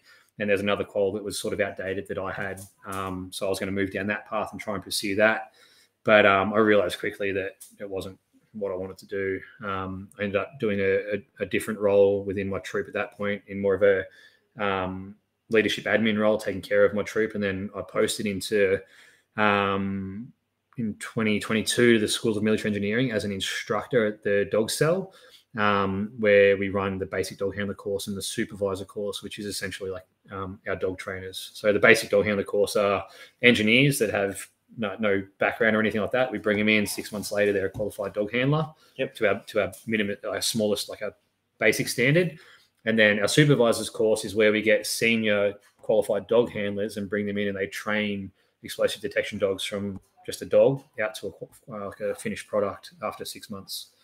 Um, so that course is run at the start of the year, which I, I really enjoyed. I, I liked teaching, and the dudes I had on that course were phenomenal. They were like really eager and they were really good um, handlers. So watching them train dogs, and it's it's being able to see that product, right? You get these dogs who just dogs, like they chase a tennis ball, and that's about it. They might sit depending where we get them from. Yeah. But then six months later, they're like working off lead at distance, like um, you know, finding all these odors and like doing a whole heap of other things. They like um, we train them to follow lasers, so you can target specific things. Like with these dogs, if I wanted to send it down an alleyway to a specific door, it's going to search everything on the way. 'cause that's how we train them.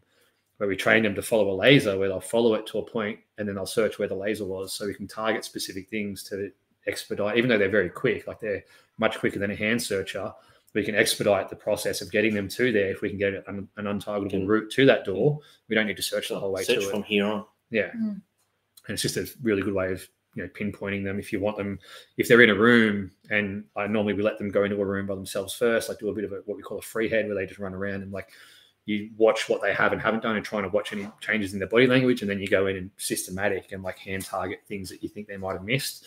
With this, it's just an easier way to do it as well if it's a dark room or a lot So of you're stuff basically like pointing and like Yeah. waving your hand around, from a guiding the dog and going, "Hey, search over here, over Yeah. here, over here." Over a lot of this everything we do we try to do from distance because obviously like the nature of the job we want the dogs to be comfortable working away from us because that's how they're going to be in an operational setting um, majority of the time some of the times you are hand searching stuff if you feel like um, you know you're not in a dangerous position you're just looking for like a cache like somebody's hidden a weapon Close enough to touch something and lose your arm, right? yeah Or, if you're not or worse. yeah, you're not going to be like hand targeting where you think there might be IEDs. Um, Yeah. But like if you're searching a rock wall and you think there might be like a cache or a hidden weapon or something, you can do that.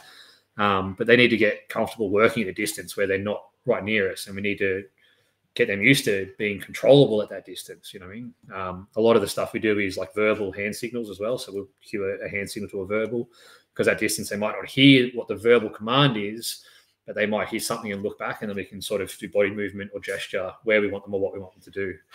How about Um, whistles? Do you ever use whistles? no, we didn't use whistles. We did use um, a collar that would beep and vibrate, so we could cue commands to those. So we Mhm. would use one um, the vibrate for a silent recall. Because if we were doing stuff at night and we were using the dog to search a, an entrance to a building, and we didn't want people to know we were there. We could, you know, get the dog, cast the dog in quietly with like a laser or something, and then recall it if it did indicate with no noise, and bring it back and be like, "Oh, we're not using that entrance," or whatever it was. Um, and then we had a vibrate um, as well for a stay. So if like, for say for example, we got into a firefight and my dog was out of distance and Drop it. it was safe, I could drop it before I didn't want to recall it right in the middle of a firefight when shit's going like bad. Yeah. I could drop it if it was somewhere safe and just keep it there until like we get to a position or get to it or it was safe to recall it. Um, and we use the vibrate for that because we feel like the sorry the tone for that or, sorry the yeah the tone for the recall because it's a bit louder and the, if there's shit going on and there's shooting happening There's there's already noise. yeah and, Yeah. and it just breaks through and we want the vibrate for the silent recall Yeah. Yeah. Yeah. So you're now you're training um, dog handlers, Yeah. right? Or you're creating dog handlers, Yeah. but they're coming out of a structured kind of mentality. Yeah How do you tone that back? How, how do you tie that to what we do now? Well, Right. when you say we now, you mean at Hooked on Hounds? At look on hands, like Yeah. now we're, we're dealing with pet owners that haven't kind of got the structure that you had before. Like how's yeah um how I'm, challenging? I'm find that? struggling Yeah, you're doing a good job, mate. Had- no I- one would pick it. I had a lot of like a lot of people, like a lot of my close friends are very honest with me and they're like, you're a very abrasive and direct person. And that rubs a lot of people the wrong way. Got me in a lot of trouble in the military. Um, it's not out of malice. I'm just like someone asked me to do something. I'm like, why am I doing that? Just because I want to know what the end goal is. And I learned very quickly that it's not the correct way to do things. yeah. Um, but yeah, um, I'm like like you, like you highlighted. I'm I'm used to working with a lot of like really motivated, um, you know, Analytical. yeah, soldiers, right? And they've Like you give them a task and they do it, Yeah. um, and they're very And motivated awareness, for it. High awareness rate, I suppose, is where I'm going as well. Yeah, and they've you know they've got accountability. Like Yeah. they can get in trouble, like legitimate trouble, if something happens that they were meant to do. Um, and we rely on that a lot. You know, what I mean, it's like I tell you to do this, I shouldn't have to check up on it because you know you're going to get your ass kicked if you Mhm. don't do it. So I don't have to check up on you because you know that'll come. Yeah. Um, but You know, you I can't, can't- make someone. I can't yell at a client and be like, "Go fucking do this," because I'm telling you to.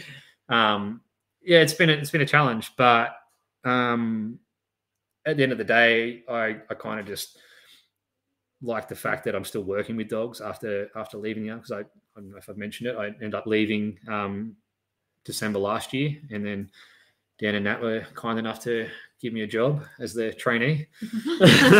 Far from it, mate. You're doing really well. Um, Uh, actually, Nat, Nat, there was a job here the other week, and that goes, "Oh, it was good that uh, you got Shayne to take that over because I think you were a bit too direct, and Shayne done really good with that client." I was just like, "I thought I was being nice."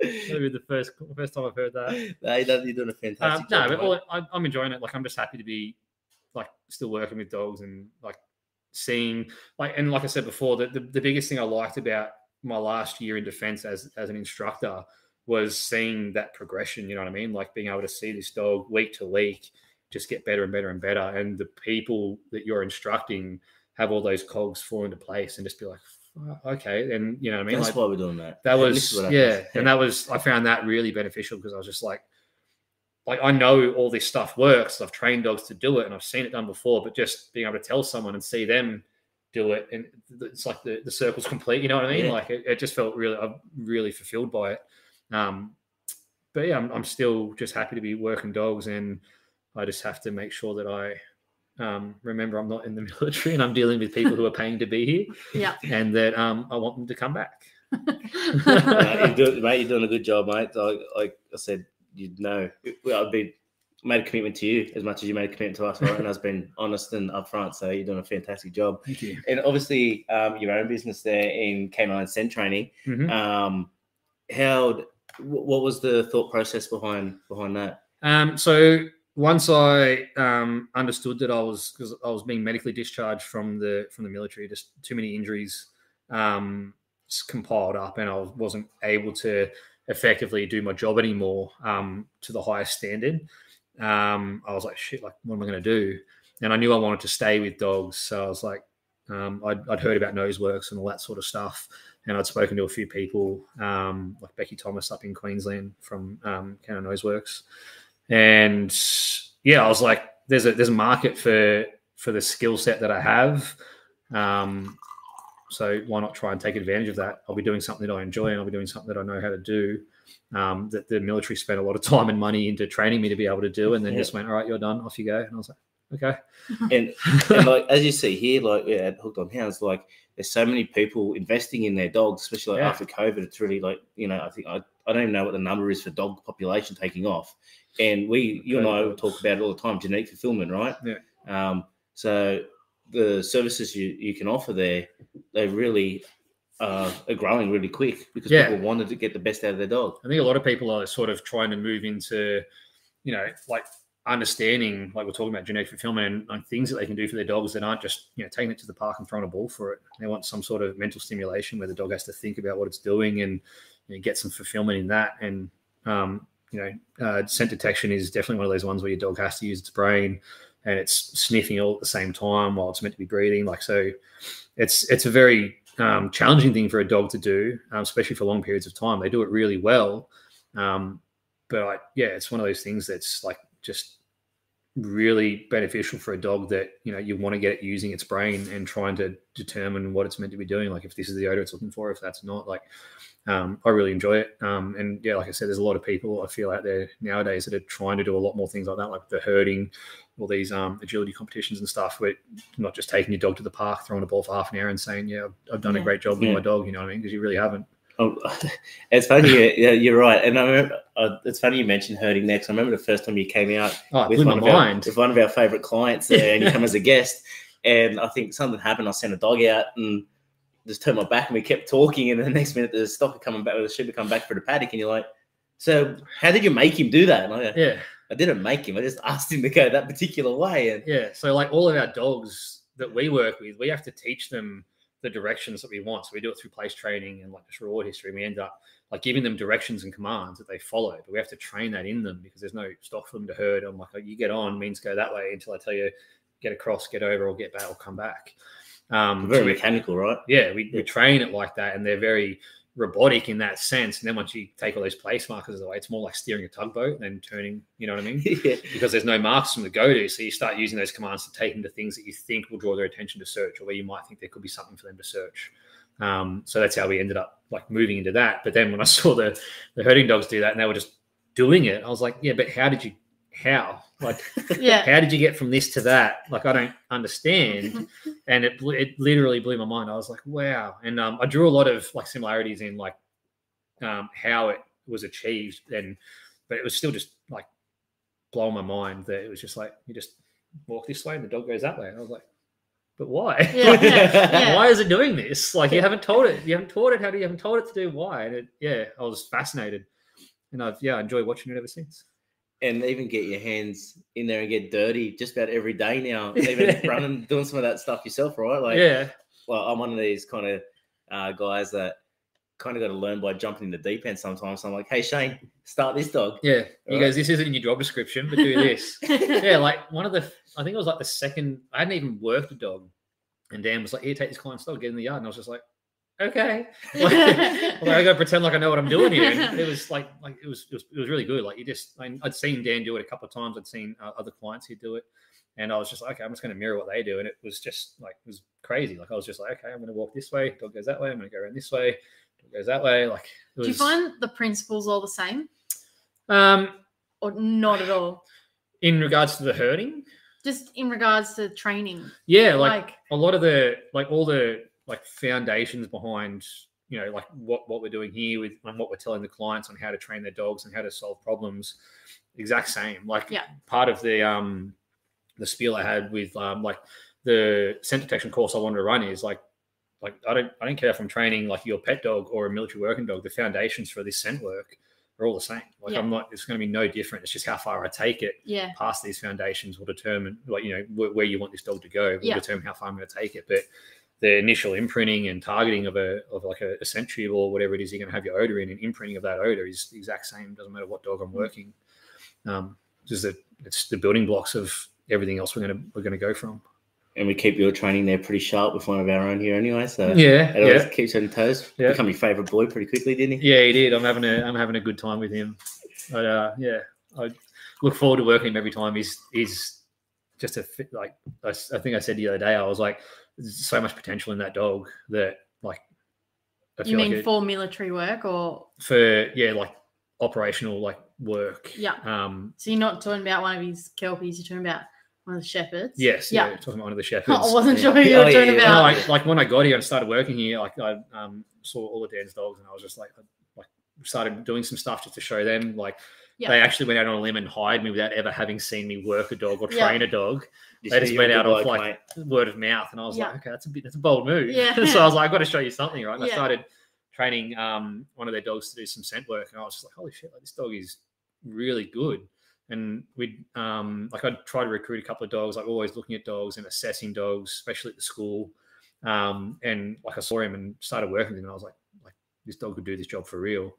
And spoke to Dan and Nat, and I was like, like I really want to train this dog to do something. Like I feel like he's got so much potential that you know it'd be a crime to let that go to waste and not you know give him a job where he can do some real good work. Um, so yeah, we're just working along with him, putting along. He's doing really well. Um, So yeah. now we share him. Yeah. yeah, yeah. We're taking turns. We share custody.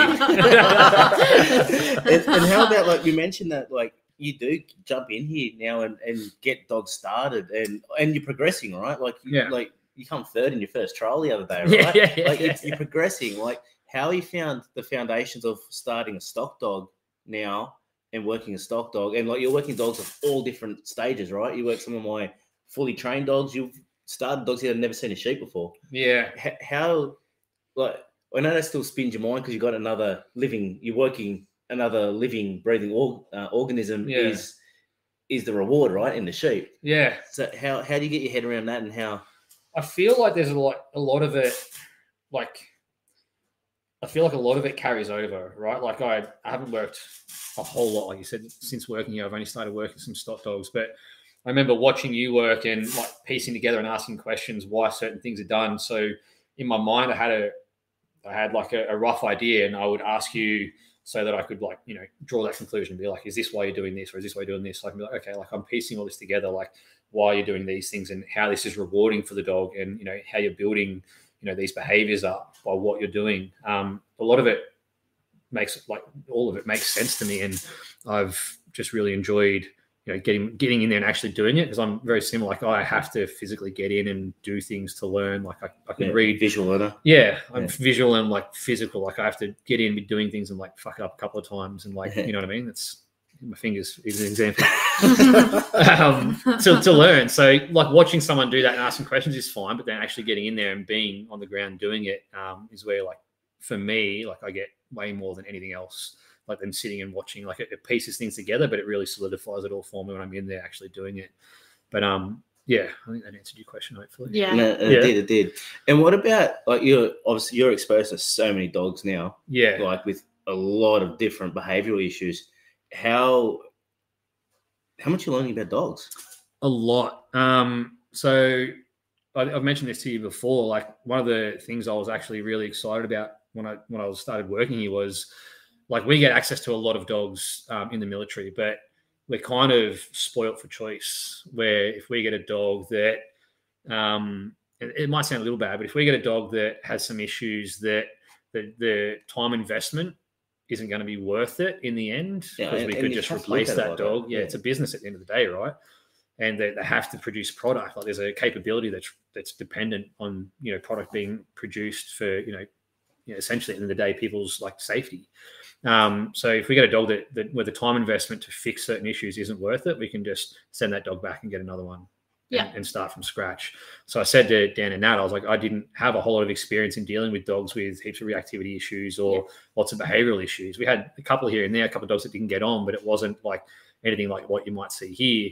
And I said I was really excited to to learn and get exposure to that because I just didn't get that Mm. um, in that job because it just wasn't something that they were willing to entertain. Which is fair enough. Like, Yeah, exactly. The dogs are there protecting your lives at the end of the day. Yeah, and yeah, it's, it's again, it's just a big business defense. Like if it's not worth their time and effort, Yeah. because they do have timelines. Like it is a timed course. You have to produce dogs by this point for the next year's course, and, and so on and so forth. And it just keeps rolling over. And there's Yeah. dogs retiring out of the units and stuff like that. So they've they've got to keep rolling through and bring the best possible candidates in, so for the most chance of success. Because you know you'll get a supervisor that might start with five dogs and only pass one, and Yeah. there's like Yeah. maybe six supervisors on a course.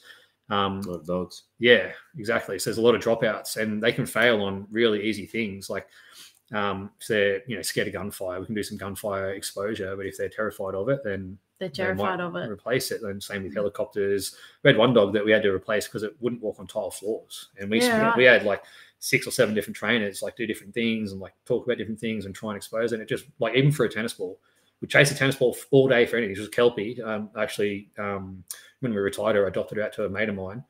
Um, yeah, and still has issues with surfaces like that, but we just couldn't get her through. And it was towards the end of their course before the the trainee identified it, and we were like, "You don't have the time to work this to get this dog over the line." Yeah. Um, he ended up giving that dog to me, and I gave him my dog. 'Cause As as instructors, we take on a dog so that we can, when we're when we're explaining something, we can physically demonstrate it, and you can see the troubleshooting. So I just bring Yeah. out this perfect dog that's already trained.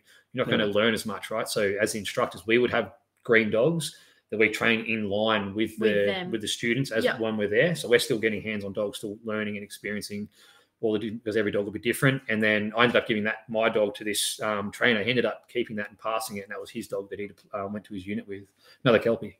There you go. Yeah, And, and actually, that's, I'm glad you actually just highlighted that. Not that it's a kelpie, but um, you guys um, were actually recruiting dogs for some like really reputable Yeah. um, rescue groups as well, right? So Yeah. you're using recycled dogs yeah, um, and giving them a second chance. That's really cool for Oh, absolutely. for Yeah, like so- government organisation to. yeah. yeah. I um, well, I, I so I foster dogs for like a rescue. Um, am I allowed to name them? Yeah, why Yeah. not? Yeah. Give them a plug. So it's uh, fetching dogs. Um, I I can't remember how I got in contact with them. I think it was through like a, a mutual friend. Um, and yeah, they hit me up a, a while back to um, foster some dogs that they thought might be suitable because they knew where I worked. And um, yeah, I've fostered like a, a couple of dogs now, probably over 10 now, I think, with them in the last A couple of pretty cool ones too. yeah, a couple of them we've um, ended up getting through. Like I'll take them on, do our assessment, and then take them into work and be like, try this dog, and I'll try So- it and then buy it. So you're still involved with them in that process, The fostering.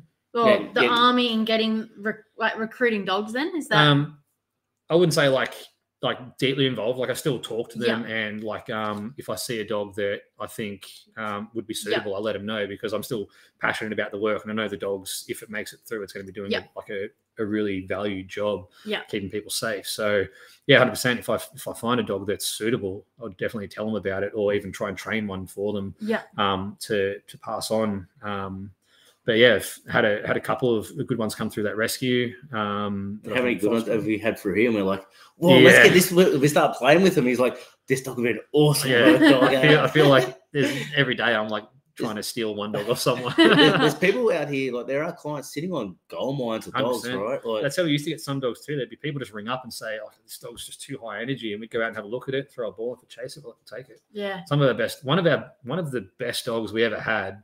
Um, his name was Fletch. He was like a brown, in my opinion, anyway, one of the best dogs we ever had. Um, he was this really small brown. I think it was like a cocker spaniel cross something. Um, but he was tiny. We actually rescued him off the off the vet's bed. He was about to get green gooed, like Oh, literally wow. into Wow. the vet, and said, "We're taking this dog." Took him, got him trained up, and he was like one of the, the best dogs we ever produced Yeah. and like got to see work, which was Yeah. crazy. Like there was a lot of a lot of good dogs like that, especially from the vet, like the pounds and stuff like that. Yeah. But now, like they they've secured like a, a fairly decent like um recruitment um process. partner, yeah, where Yeah. they can get like just access to bulk dogs, where they can, you know, I think one year we brought like 23 dogs in from this um, this organization, a government organization, assessed them all and kept like 17 of them, and then I think out of those 17, like maybe nine passed. Yeah. Right. Pretty high, like Yeah. considering like they're coming from mum and dad had backyards. A lot of these dogs, right? Yeah. Like you know, and with too much or barking or digging or carrying on, Yeah. and they're getting a second lease of life, Yeah. or at least an opportunity. Yeah. And do they? Does it have to be a ball, or can it be like a tug? Or No, so historically it used to be like if the dog doesn't chase the ball, it's, it's useless. Yeah. But now, um, like it's gonna sound really bad, but like up until like a couple of years ago, we weren't even allowed to use clickers. Like it was all compulsion. There there's like a really, a really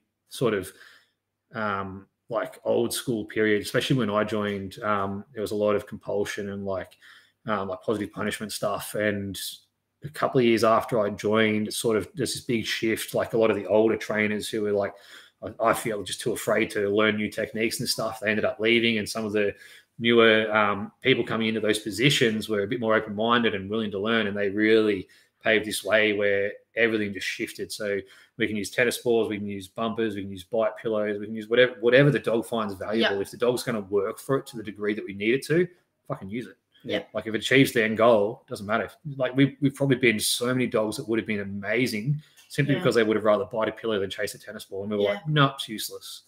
It's Yeah. like such a waste when you think about it. And it's like, now they're really good. Like there, there's a lot of um, for, for, even when I did my basic course because I instructed on the basic course for last year, and the content that they were delivered was like leaps and bounds beyond what I got taught Yeah. on mine. Like, and I was just like, you guys don't know how lucky you are. Like yeah. the the freedom you have with training tools, and you know, we basically say to them like, these are all the training methods that we would like you to use. These like you can use Century, you can use this, you can do whatever you want, like however you want to train, like within this scope. We give them a, a decent scope, and we're like challenge you to like train one of your dogs in each way. Yeah. So like you might, you know, for your for your imprinting, you might use Century Salon Herstick Wall for the other. You might use something else for this one. Trial them all because this is like once you leave here, you've got one dog, and your your access to dogs and dogs that need training hmm. is going to dwindle. Because when you're in your units, you don't have you can't just go grab six dogs and train them because your unit takes on that responsibility and it's all money, right? But here you've got access to essentially a, a- an endless supply of dogs and training aids and knowledge from all these other trainers. Trial them out, try everything. Try one dog, try a different thing each time. If it doesn't work, swap to something else. Like, have too many use- tools in the toolbox. Well, yeah, right? use this six months to soak up as much as you can. And it's hard for them because they have to produce a product. So they all just go for the whatever they know is the easiest Easy. and the most effective, reliable. Yeah, and it's like, yeah, I get that, but like, I'd rather see you like I'm less likely to fail you on something if I've seen that you've actually tr- you know, challenged yourself and broadened your horizon to make yourself a better trainer in the long run than just stuck to one thing and that's all you know. If you get a dog that that doesn't work on, you're fucked. You know what I mean? Like this is your chance to grow and learn. Take advantage of it because like you've still got one dog you can do the easy stuff on. You only have to pass the one dog to get through the course, right? And it's the course is it's very intense. Like there's a lot that goes on, but it's it's adequate to get through. You know what I mean? Yeah. Um, yeah. So really try and give them all the tools, like all the opportunity to learn and try different things, and just experience it because that those opportunities drastically reduce when they go to their unit because they've got other responsibilities. They don't have access to the training aids or the tools or the dogs or the, the knowledge that is around them at the school. There's a lot of um, qualified trainers there, like a lot of knowledgeable trainers there. Um, yeah, and that- that's I enjoyed that part of the, my last year in defence the most because the dudes that we had there really took it on board and they were like I was dreading going to that posting. I didn't want to do it. I was Yeah. like, no, I don't want to leave my unit because it was fun and I enjoyed it. And I lost that fight, um, but I got there and I was like, this is probably the best year I've had in the last couple that I can think of in defence. Like There's no- for, for, for fulfillment, oh, sorry, for fulfillment in my job. There's Yeah. no way to um to learn like teaching either, right? Yeah, Like, exactly. Yeah, no, it was good. It really solidifies a lot of things in your brain when you say it out loud. Um, but yeah, and I like honestly, that was like probably one of the best years I've ever had in like my 16 years was that last year at the school, like instructing people. And I think it was because of the staff that we had there, the students that were there, and um, the like the um, like the, the learning culture that we had. It wasn't like it used to be, where it was like this is the only way to do things. You know, what I mean, like do it this way. It's the only way to do it. Yeah. It was very much like pick your poison, try everything out. Like we want you to grow and learn, and like feed us. Like there were people doing like imprinting dogs and teaching dogs things that I hadn't even tried, and I was like, tell me about it. Like I want to know what your experience is because Yeah. I've never done this. Yeah. You know what I mean? So that was good, and like I really enjoyed it. That's real cool. And you've mentioned it a couple of times like new like experiences and whatnot. So we mentioned earlier that you come third at your first sheep Yes. trial, right? And here's a guy that's been out working overseas, finding live bombs, right? That's ultimately what you're doing. And then you're at your first three sheep trial, Mr. Cool works out. How are your nerves at at your first three sheep trial, mate? Like, Three sheep. uh, sorry, first. I'm uh, thinking, yard trial. I'm Yard thinking I trial. was there and So I did they a could- different course to a three sheep. he, came, he came third. So I'm thinking third, coming third in your first in your first yard trial. But you looked pretty cool. I yeah, so I wasn't like in my brain. I was like I, I was thinking about it because like I was like, okay, I want to do really well. I want to impress Dad. I want to beat Nat. Um, but I got out there and like I was working trick your dog, and she's And like, so, and that, in my opinion, that had the, probably the better dog as well. Oh, well. really? right? she, had, she had my favorite, right? But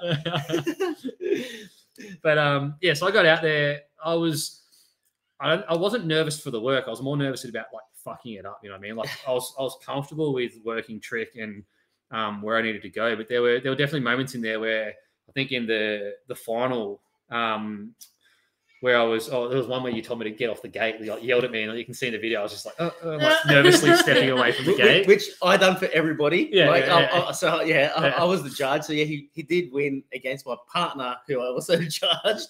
Um, and there were no favourites picked. Everyone was judged accordingly, but I helped everyone a bit. But Yeah. yeah, yeah. Um, we I were just wanted obviously to just encouraged. highlight that. Yeah. 'cause I didn't, didn't help you because you work with just work for But us, um, right? I think in the trial when um, the sheep were like um, one of them was like sideways up at the drench, I think, and I was just standing there and I was just like bringing Tricky in, getting her out, and she was like breaking the sheep away, and I was just like, "Fuck, what do I do here?" Yeah. And like I had that moment where I was like, "Oh no, I don't know what to do," and um, then I think Dan was like, "Get the dog over the sheep, push them all away, and then put him back in." I was like, "Oh, that's so simple." Like that makes perfect sense. But I just like at that in that moment, I was like, oh fuck, oh fuck, oh fuck. Like, Yeah. what do I do? This isn't this isn't going to plan. Um, so I definitely freaked out a little bit there, but it wasn't like I was I was freaking out. I was just like, oh shit, I don't know what to do here. Like, Yeah. I just didn't even conceive the idea of getting her over, even though I knew I had to get her up on the sheep in the drench race to push him up. I was just push him back out and get him in. I was like, yeah. common sense, right? It made, like, in that moment, I just lost it, and I was just like, oh man, this this is going to shit. What do I do? You looked calm out there. I was like, he looked very help me. calm, didn't he? Mum and I even made a comment, like we were sitting up having having a drink, and um, we are like, "That's the calmest we've ever seen Trick," and that was we didn't see the final, but we all saw the first round. yeah. And we're like, "I don't think I've ever seen that dog that calm." Well, all the, I think all the points there, I right? lost were from my fuck ups. yeah. Did you catch a bug? To catch a bug. Yeah. Did you catch the Addicted. addicted? Oh yeah, bug? I want to do it again, definitely. Yeah. Yeah, I need to get my own dog. Yeah, yeah. I don't think I can get my Springer Spaniel around. I had to shoot, yeah, I'll give it a crack. That, there's always We'll, one we'll joke about this. We'll just tie tennis balls to the back of the wall. Yeah. And he'll get him. He'll get him anywhere. Good old Tom. yeah. So actually, uh, I'm glad you actually did did mention Tonk, right? So you've got you had your um, a great career there with these Springer Spaniels. Yeah. Now you've got your own Springer Spaniel at home, which you have for some time now. Yep. Um, you obviously invest a lot of time in him as well. Yeah, so um, I got him when I was doing my, my trainer's course. Um, so he was like a 12 week old pup running around with a two year old. I had another Springer on that course, uh, two Labradors and two Kelpie, uh, Kelpie and a Koolie cross, uh, Kelpie, and then a Kelpie Koolie cross. So I had five dogs plus this Springer. Um, and I was just like training him at like 12, 13 weeks old, like I was these two year old dogs. And like I was letting him run around, I was doing directionals with him. The only thing I stopped short on was the imprinting um, because he was my dog and I didn't want to imprint him on, you know, um, live explosives that weren't weren't mine, right? Could come in handy out there and Yeah, yeah, yeah. Um, but yeah, I was I was loving it. I was working him, um, and he pretty much like if I wanted to, I reckon like if I'd have offered him to defense, I could have like put him in there and, and done the job. He's got the drive for it. He's smart enough to to get through it. Um, I prefer dogs that are a little more on the on the not so sharp side than the smart ones because I like I, I like the dogs that are harder to train in the beginning and then they become easier in the end. I feel like the ones that are really easy to train early on, like the really smart ones, you often develop problems with later because they're too smart and they try to take shortcuts. And Mhm. the ones that are a little bit on the dull side, you know, they just do what they know and then they just get better at doing what they know. That's my opinion anyway. Um, and I feel like a lot of springers, at least the ones that I've had, have all been on that sort of like, you know, um, duller side. But I really enjoy it because they give 110% to everything they do. All you have to do is try and find a way to try and focus that for a Mm. split second to get your timing right to go, oh, all the pieces align. And then that's what he does at 110% now Mm. instead of the other things. But um, yeah, I, I've I've spent a lot of work. with- I've spent a lot of time with him. Um, he's like my um, sort of uh, mentor dog for all the foster dogs I get because he's extremely social. Like his whole life since he was Mhm. a pup, he's just been running around with all these other dogs. In those kennels, um, we had like you know upwards of 35 dogs any time and i just throw him in a random kennel each day like a random day run each day with a different dog as a pup just so he can learn how to be a dog and learn how to interact with the dogs um, they can tell him off and he, he you know just learn all those things because he was the only dog i had at home so i needed a way to do that and now i use him as like my mentor dog for all the foster dogs that i bring in so yeah, I just he shows them how to how to behave around the house, and Yeah. um, if they are a little reactive, he's like super friendly. He's, he's a bit full on, so some of them will tell him off, but he's quite um, adept at that now. After a couple of years of being told off, that he Yeah. he gives them their space and they learn to interact. Um, so I like it for that, and he's He's um he's just a cool dog. Like I love him. How about I love that man. I love your bond with him. I love every time you bring him here. I love, Yeah. love him here. Right? Actually, when you don't bring him here, I'm like, oh, where's Tonk? Yeah. Well, I, I've got that foster dog at home now, so I leave him there with her because um I've only had it for like a week, so Yeah. I don't want Yeah. her losing her mind in my backyard. It, what about expectation, right? You've had all these dogs where you've had to train at a, a fairly high level because people's lives depended on it. And now you've got this dog, they'd be trained exactly as best the same way, but he's your pet. I struggle. Just- yeah. So I've struggled a lot. I've made a lot of mistakes with Tonka because I was training him with dogs where I was like I was under the pump to produce a product that was essentially like there to, to save people's lives. Um, and he bore the brunt of a lot of that when he was only my pet, and I was like expecting him to do these things that these other dogs were doing that were much older than him anyway, Mm. and more capable uh, mentally of doing these things. Um, because I, I struggled to to switch between I'm training an explosive detection dog and I'm just training my pet for fun because I kept training them all at the same The time same, and together. same way. Um, and yeah, I made a lot of mistakes with him. Like he's a he's a very happy-go-lucky dog, but it doesn't take much for him to um, like if I just pointed him because I roused him a couple of times or you know been really frustrating day. And he's a he's a quite in touch dog. So like if I'm like angry, he'll just go sit in the corner because he's like, oh, I don't want to deal with that. But um, it's, it's mainly because he bore like you know I expected a lot more of him than I ever should have, and I treated him like a much older dog. Yep. And um, yeah, the standards I would expect from the dogs that I was training, I, I put on him as a pup and through his adolescence. And um, I'm a lot easier on him now because like I've, I've obviously realized that um, after the fact. But um, you can still see it like in him today. Like he's, he's learnt some of those um, those behaviors. But um, yeah, constantly trying to work on those. But I think he, he does all right. He's a pretty happy-go-lucky dog. Um, he, like, typical spring, he gives everything 110. percent Yeah, You're an awesome dog, mate. yeah, no, he's wicked. You're an awesome dog. Mate, we might start wrapping things up Yeah. because uh, you have got a young fella here who, Yes. who goes home and you've got a pretty big day tomorrow. I do. But Laura's not going to let you get away that easy. One last question, as always. Yep. Would you rather fight one duck the size of a horse or 20 horses the size of ducks? 20 horses the size of ducks. Why? Actually, well, yeah, because I've seen mighty ducks and I understand how vicious ducks can be. So I don't want I don't want to fight a duck at its regular size, let alone a horse size. You don't want a flying V. No. yeah. I'd rather 20 horses that I could probably, I don't know, corral. nah, well answered, mate. Thank you very much for your time. No, it's my Um, pleasure. really much, like we really appreciate it, um, and hope you really enjoy your day tomorrow I um, with, with some of your old uh, mates there. Um, to everyone listening back, thank you for listening, and please remember we learn every day, and the day we stop learning from each other will be a sad day. Thank, Thank you. you.